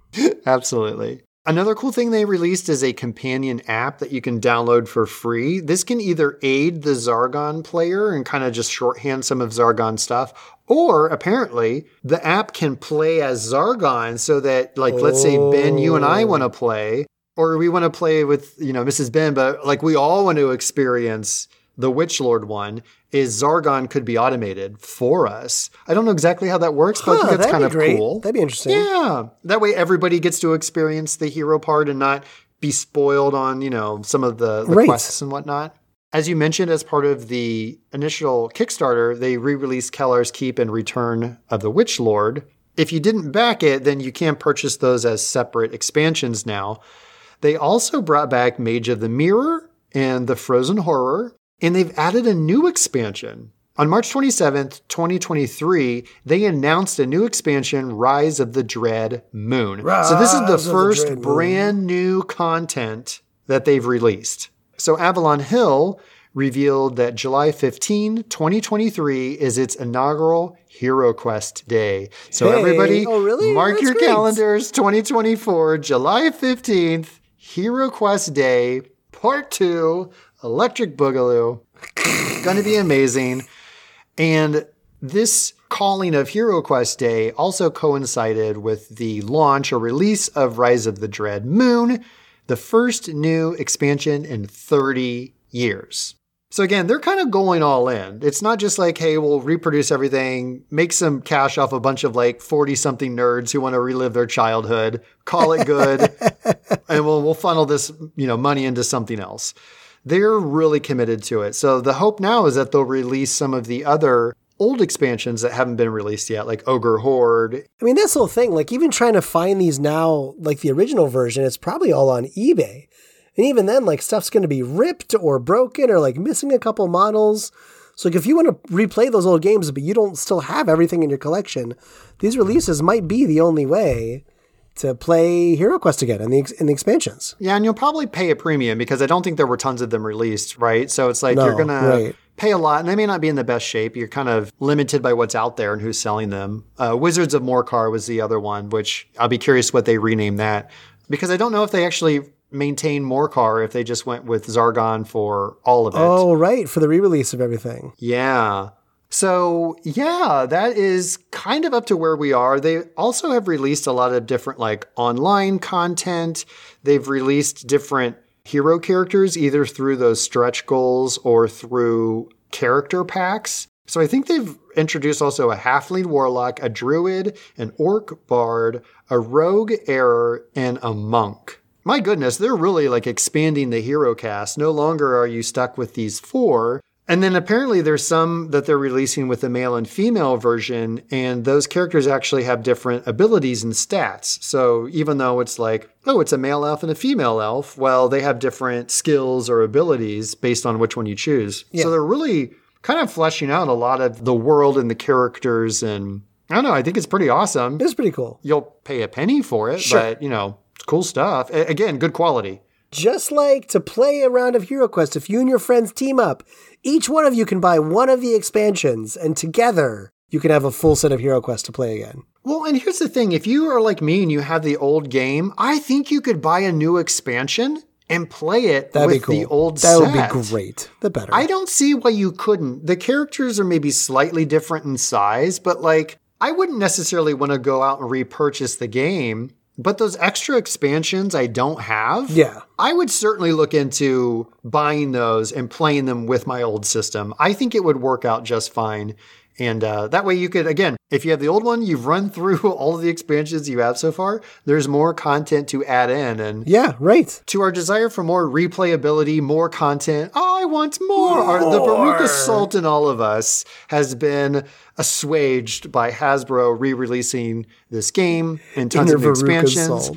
It's so cool. So that's fantastic. I'm glad to see this is happening. I will say I've been to several different local board game shops, and I have seen HeroQuest or some of the expansions on the shelves. Oh, cool. Good. Which is super cool, super wild. That's very encouraging, yeah. I think that's contemporary culture, unless there's anything else we missed, Ben. Well, these games have influenced a lot, so I would love to kind of go through some of those. That would be great. Oh, please, yes. What you got? So Jonathan Ying, who is a Fantasy Flight designer for the Star Wars board game. Okay. Ying compares HeroQuest's influence on modern dungeon-crawling board games to the way Magic the Gathering paved the way for the popularity of other card games like it. Yeah, like other deck builders, right? Exactly. He says, like, the core structure of it has permeated the culture to a point where you can even see its influence in games like Clank or Burgle Bros, and, of course, modern behemoths like Gloomhaven.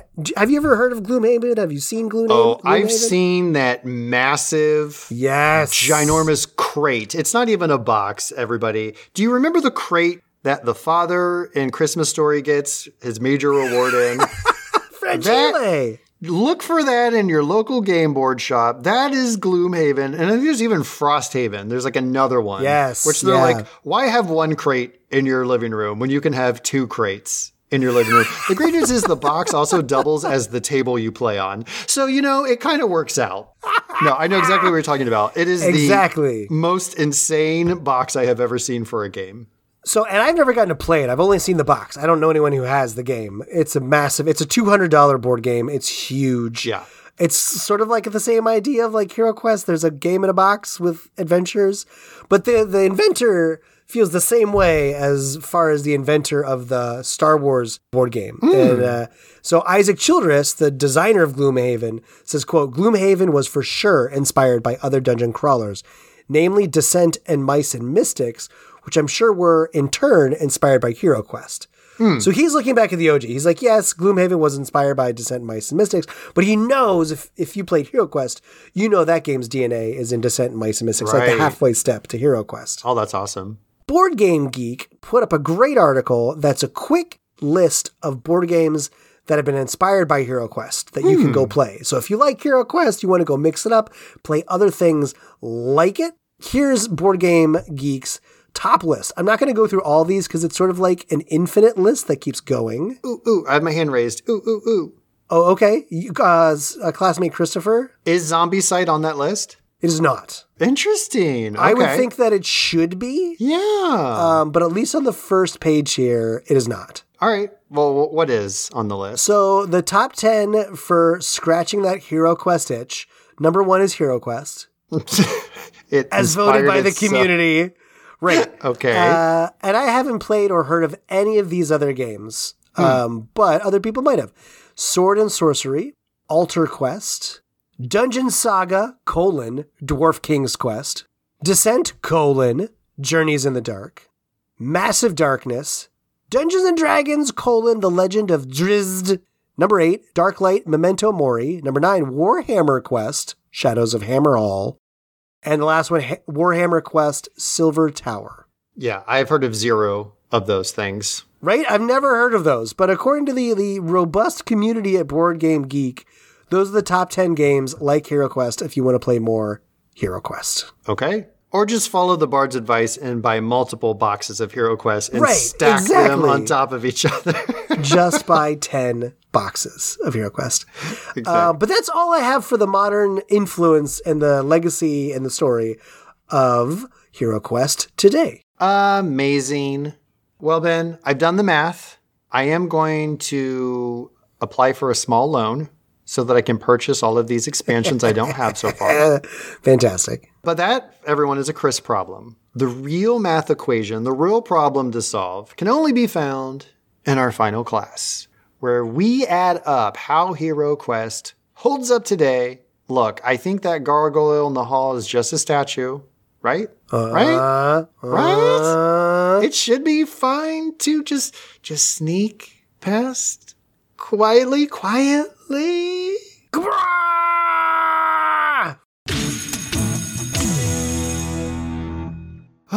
Everyone, Ben didn't make it.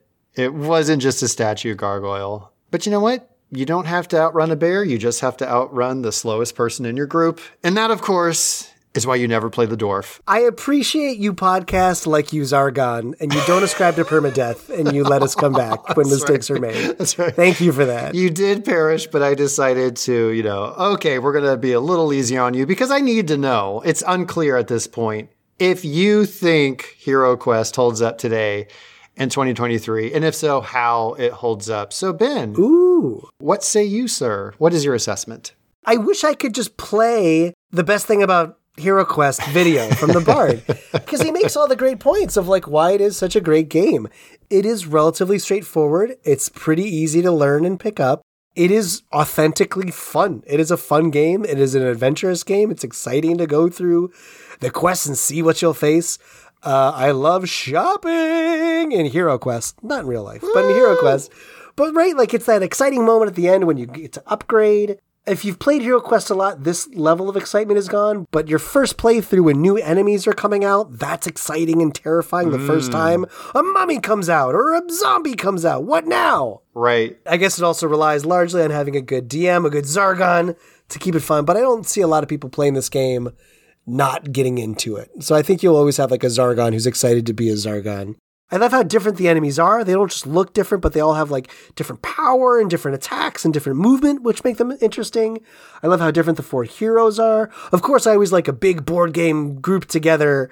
So if there was an expansion where two more people could play along with the four core heroes, that would be even better, but not necessary. I think the only two things I can think of with the board game, one, cooperative board games are my favorite. I love when we all get together, play a board game towards a central mission. So, Dead of Winter is one of my very favorite games. Forbidden Desert is a lot of fun I enjoy. Betrayal at House on Haunted Hill. You mentioned Zombicide, so I love the reskin of Zombicide in the 1980s Ghostbusters look.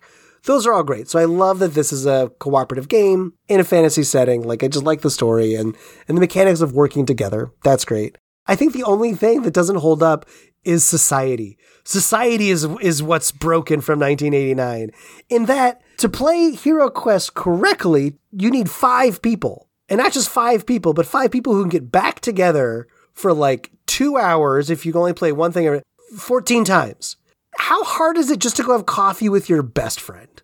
So to really get a group of people together to play through this, you did a great job of me and Mrs. Ben, each of us played 2 characters, and that's how we got through. But even us, we couldn't find 4 players plus a DM to play through our 14, and I just wish, it's just our problem we have with Dungeons & Dragons these days. I wish I could find a small squad who could commit to finishing this whole thing together. There's so much I want to see in it, but I need more friends or, sadly, an app to get me through the whole thing. But besides that, this game rocks. It is awesome. I will always say yes anytime someone says they want to play HeroQuest. And thanks for being our dungeon master and taking us through it. That was quite a gift. It was quite a pleasure. Thank you for that. Oh man, it was so much fun. I dare say, Ben, the best thing about HeroQuest is the friends we made along the way. Get out of here. Oh my God. It's perfect. It's true though. I mean, you know, speaking from experience, this game is still a lot of fun to play as an adult today, right? Like, we just went through this together. There's not a lot of things that we get to experience together that we've done on the show. That's true. Like, we'll both go and separately do the thing and come back, or we both have our childhood memories of the thing. But it's kind of a rarity that it's something that we get to experience, especially on this scale. This is hours, right? That's true. At probably easily 14 hours that we spent together on this particular thing, which is super cool. And we had so much fun, and we're adults. It does still hold up, I think. Yeah. And listen, there's a place in your library for different kinds of games. And sometimes, as we've mentioned, the fun comes from the simplicity and not staring cross-eyed at a rule book for 6 hours like you're studying for pre-algebra. I'm looking at you, Alien versus Predator. So true. Oh, my God. It was a fantastic game, but my God, my head hurt after reading the rule book. Ugh. But yeah, this game is packed with fun table talk. You can introduce role-playing, there's character building, gasps of surprise, cheers of victory, groans of crushing defeat, and heroes be shopping! Like, oh my gosh. But the fun thing about shopping that we haven't talked about is, like, you had something now to look forward to in the next mission. You're like, oh right. My God, I finally got How that. Good is it? What does it really do? I got a longsword. I get to roll an extra attack and attack diagonally. Game changer. And so that was just so much fun. You can crack out a quest in roughly an hour, making it easy for either back-to-back marathons or a semi-regular group to come together and play, kind of like we did. The expansions add even more fun story and gameplay elements. And with this recent re-release, even more expansions are either back in print or new adventures being added, more characters and character classes to choose from. Again, literally a choose-your-own-adventure of dungeon-crawling, daring do. Ooh, well done. Yeah. Any of the dated elements, you know, we didn't touch on this too much, but like all the characters are male in the original game. But we as adults looked at it and we were like, well, let's just change this. And it's true. We did. You know, the rules are written in he, him, and those kinds of things. And we just changed it up. You mentioned, you're like, I want the barbarian to be female. And I think Mrs. Ben was like, the elf is gender neutral and identifies as they, them. And we're like, awesome. You know, like, you can just do all that, right? Right. You're not breaking the game. Yeah. So you can undo a lot of the elements that maybe don't hold up because the game is open-ended. And you're already asking the players to create their own names for their characters, even identities if they want to, backstories, voices, war cries, whatever you desire. You can do that because this is a role-playing game. It's not required, but it's all, you know, it's like D&D. You can play D&D without doing a lot of like the character-y stuff, or you can totally get into it. That's right. And then you factor in that empty map and all these internet tools where you can download and print and play online. And again, that replayability that I want, it's already really there, basically. Both the original and updated artwork, I think, is beautiful. I think it's striking. The production value is top-notch for the original print as well as the re-release. You see the love and care that went in all the choices that were made by the designers. You know, the base game does retail for a pretty steep price. At least you're getting a quality product with a lot of cool stuff. But it's pricey. It's not for everybody. Especially, as Ben mentioned, if you can't get a group together, $135, that's a lot. Considering you could probably buy like 3 or 4 other tabletop games for that same price tag. Mm-hmm. So all of that being said, the best thing about HeroQuest is sharing the experience with family and with friends. Yeah, the best. Oh, and that genie spell. I mean, 5 combat dice. Are you kidding me? It's super good. It crushes. Ben, I am so excited that not only we got to talk about this topic that clearly I love so much, but that, again, you and I and Mrs. Ben got to experience this game together. So many fun memories. It was fun to relive them in this episode. Thank you so much for doing that and for being here to talk about it in this episode. I'm so excited. Absolutely. Fantastic pick. Thank you for exposing us to the world of HeroQuest. Thank you to the Bard for joining us and lending his iconic voice and his expertise on this wonderful game. Thank you for everything so much. You, sir, are a genius. Thank you, thank you, thank you. Very generous. A generous genius. A generous genius. Yes. He's the best thing about Australian-based HeroQuest. The Bard is the best thing about HeroQuest. Oh, my God. And just a reminder, listeners, go to Instagram. Go now. If you just heard this, if it's not too late, if this episode came out in the last 2 weeks, you probably still have a chance. Go enter, and we've got a giveaway from Choose Your Own Adventure up there for you to just, you know, we're getting into the winter time, the cold time. Maybe it'll be part of your costume for Halloween. Maybe it's a holiday gift you could give away. Who knows what it's going to be, but go be a part of the action. Join us, 80s High Podcast, on Instagram. Beautiful. The only thing that would make this episode amazing is a little teaser of what our next episode is. I'm very excited about this, Ben. We know all the topics for this season, which is not how we've done this show before. We're doing a short season. We talked about it in our Watchmen episode. Cut to the chase. I need to know, our listeners need to know, what is the reveal for the next episode? Ah, the chase. I'm so glad you put it as the chase. Oh. I'm very excited. It is the season, one of my favorite seasons of the year. Halloween season is upon us, so we needed to choose something fitting for Halloween. Mm-hmm. So in this episode, we're going some directions. We're going to the beginning of the decade rather than 1989's HeroQuest. We're going to the summer of 1982, but it's not going to be a warm summer. Oh, no, it won't. It's not going to be a cruel summer, but it'll be a cool summer. A very cold, frigid. Cold, freaking cold summer. Oh. Because we're going to the bottom of the earth in Antarctica to find out whatever happened to those researchers stuck at the base. You know, those motley crew of Kurt Russell, Wilford Brimley, Keith David, and more. And that horrifying classic from John Carpenter, The Thing. The Thing! Oh, my goodness. I want to start talking about it now, but we have to not. I have to contain myself. I have to put myself in an icy box and stay there for a long time, at least until the next episode. Absolutely. This is amazing. I love Halloween as well. I'm so excited we get to talk about this. And to hear all of the excitement and more, I guess you have to listen to the next episode, right, Ben? You will. So bundle up and trust no one until you join us once again on the next episode of 80s High.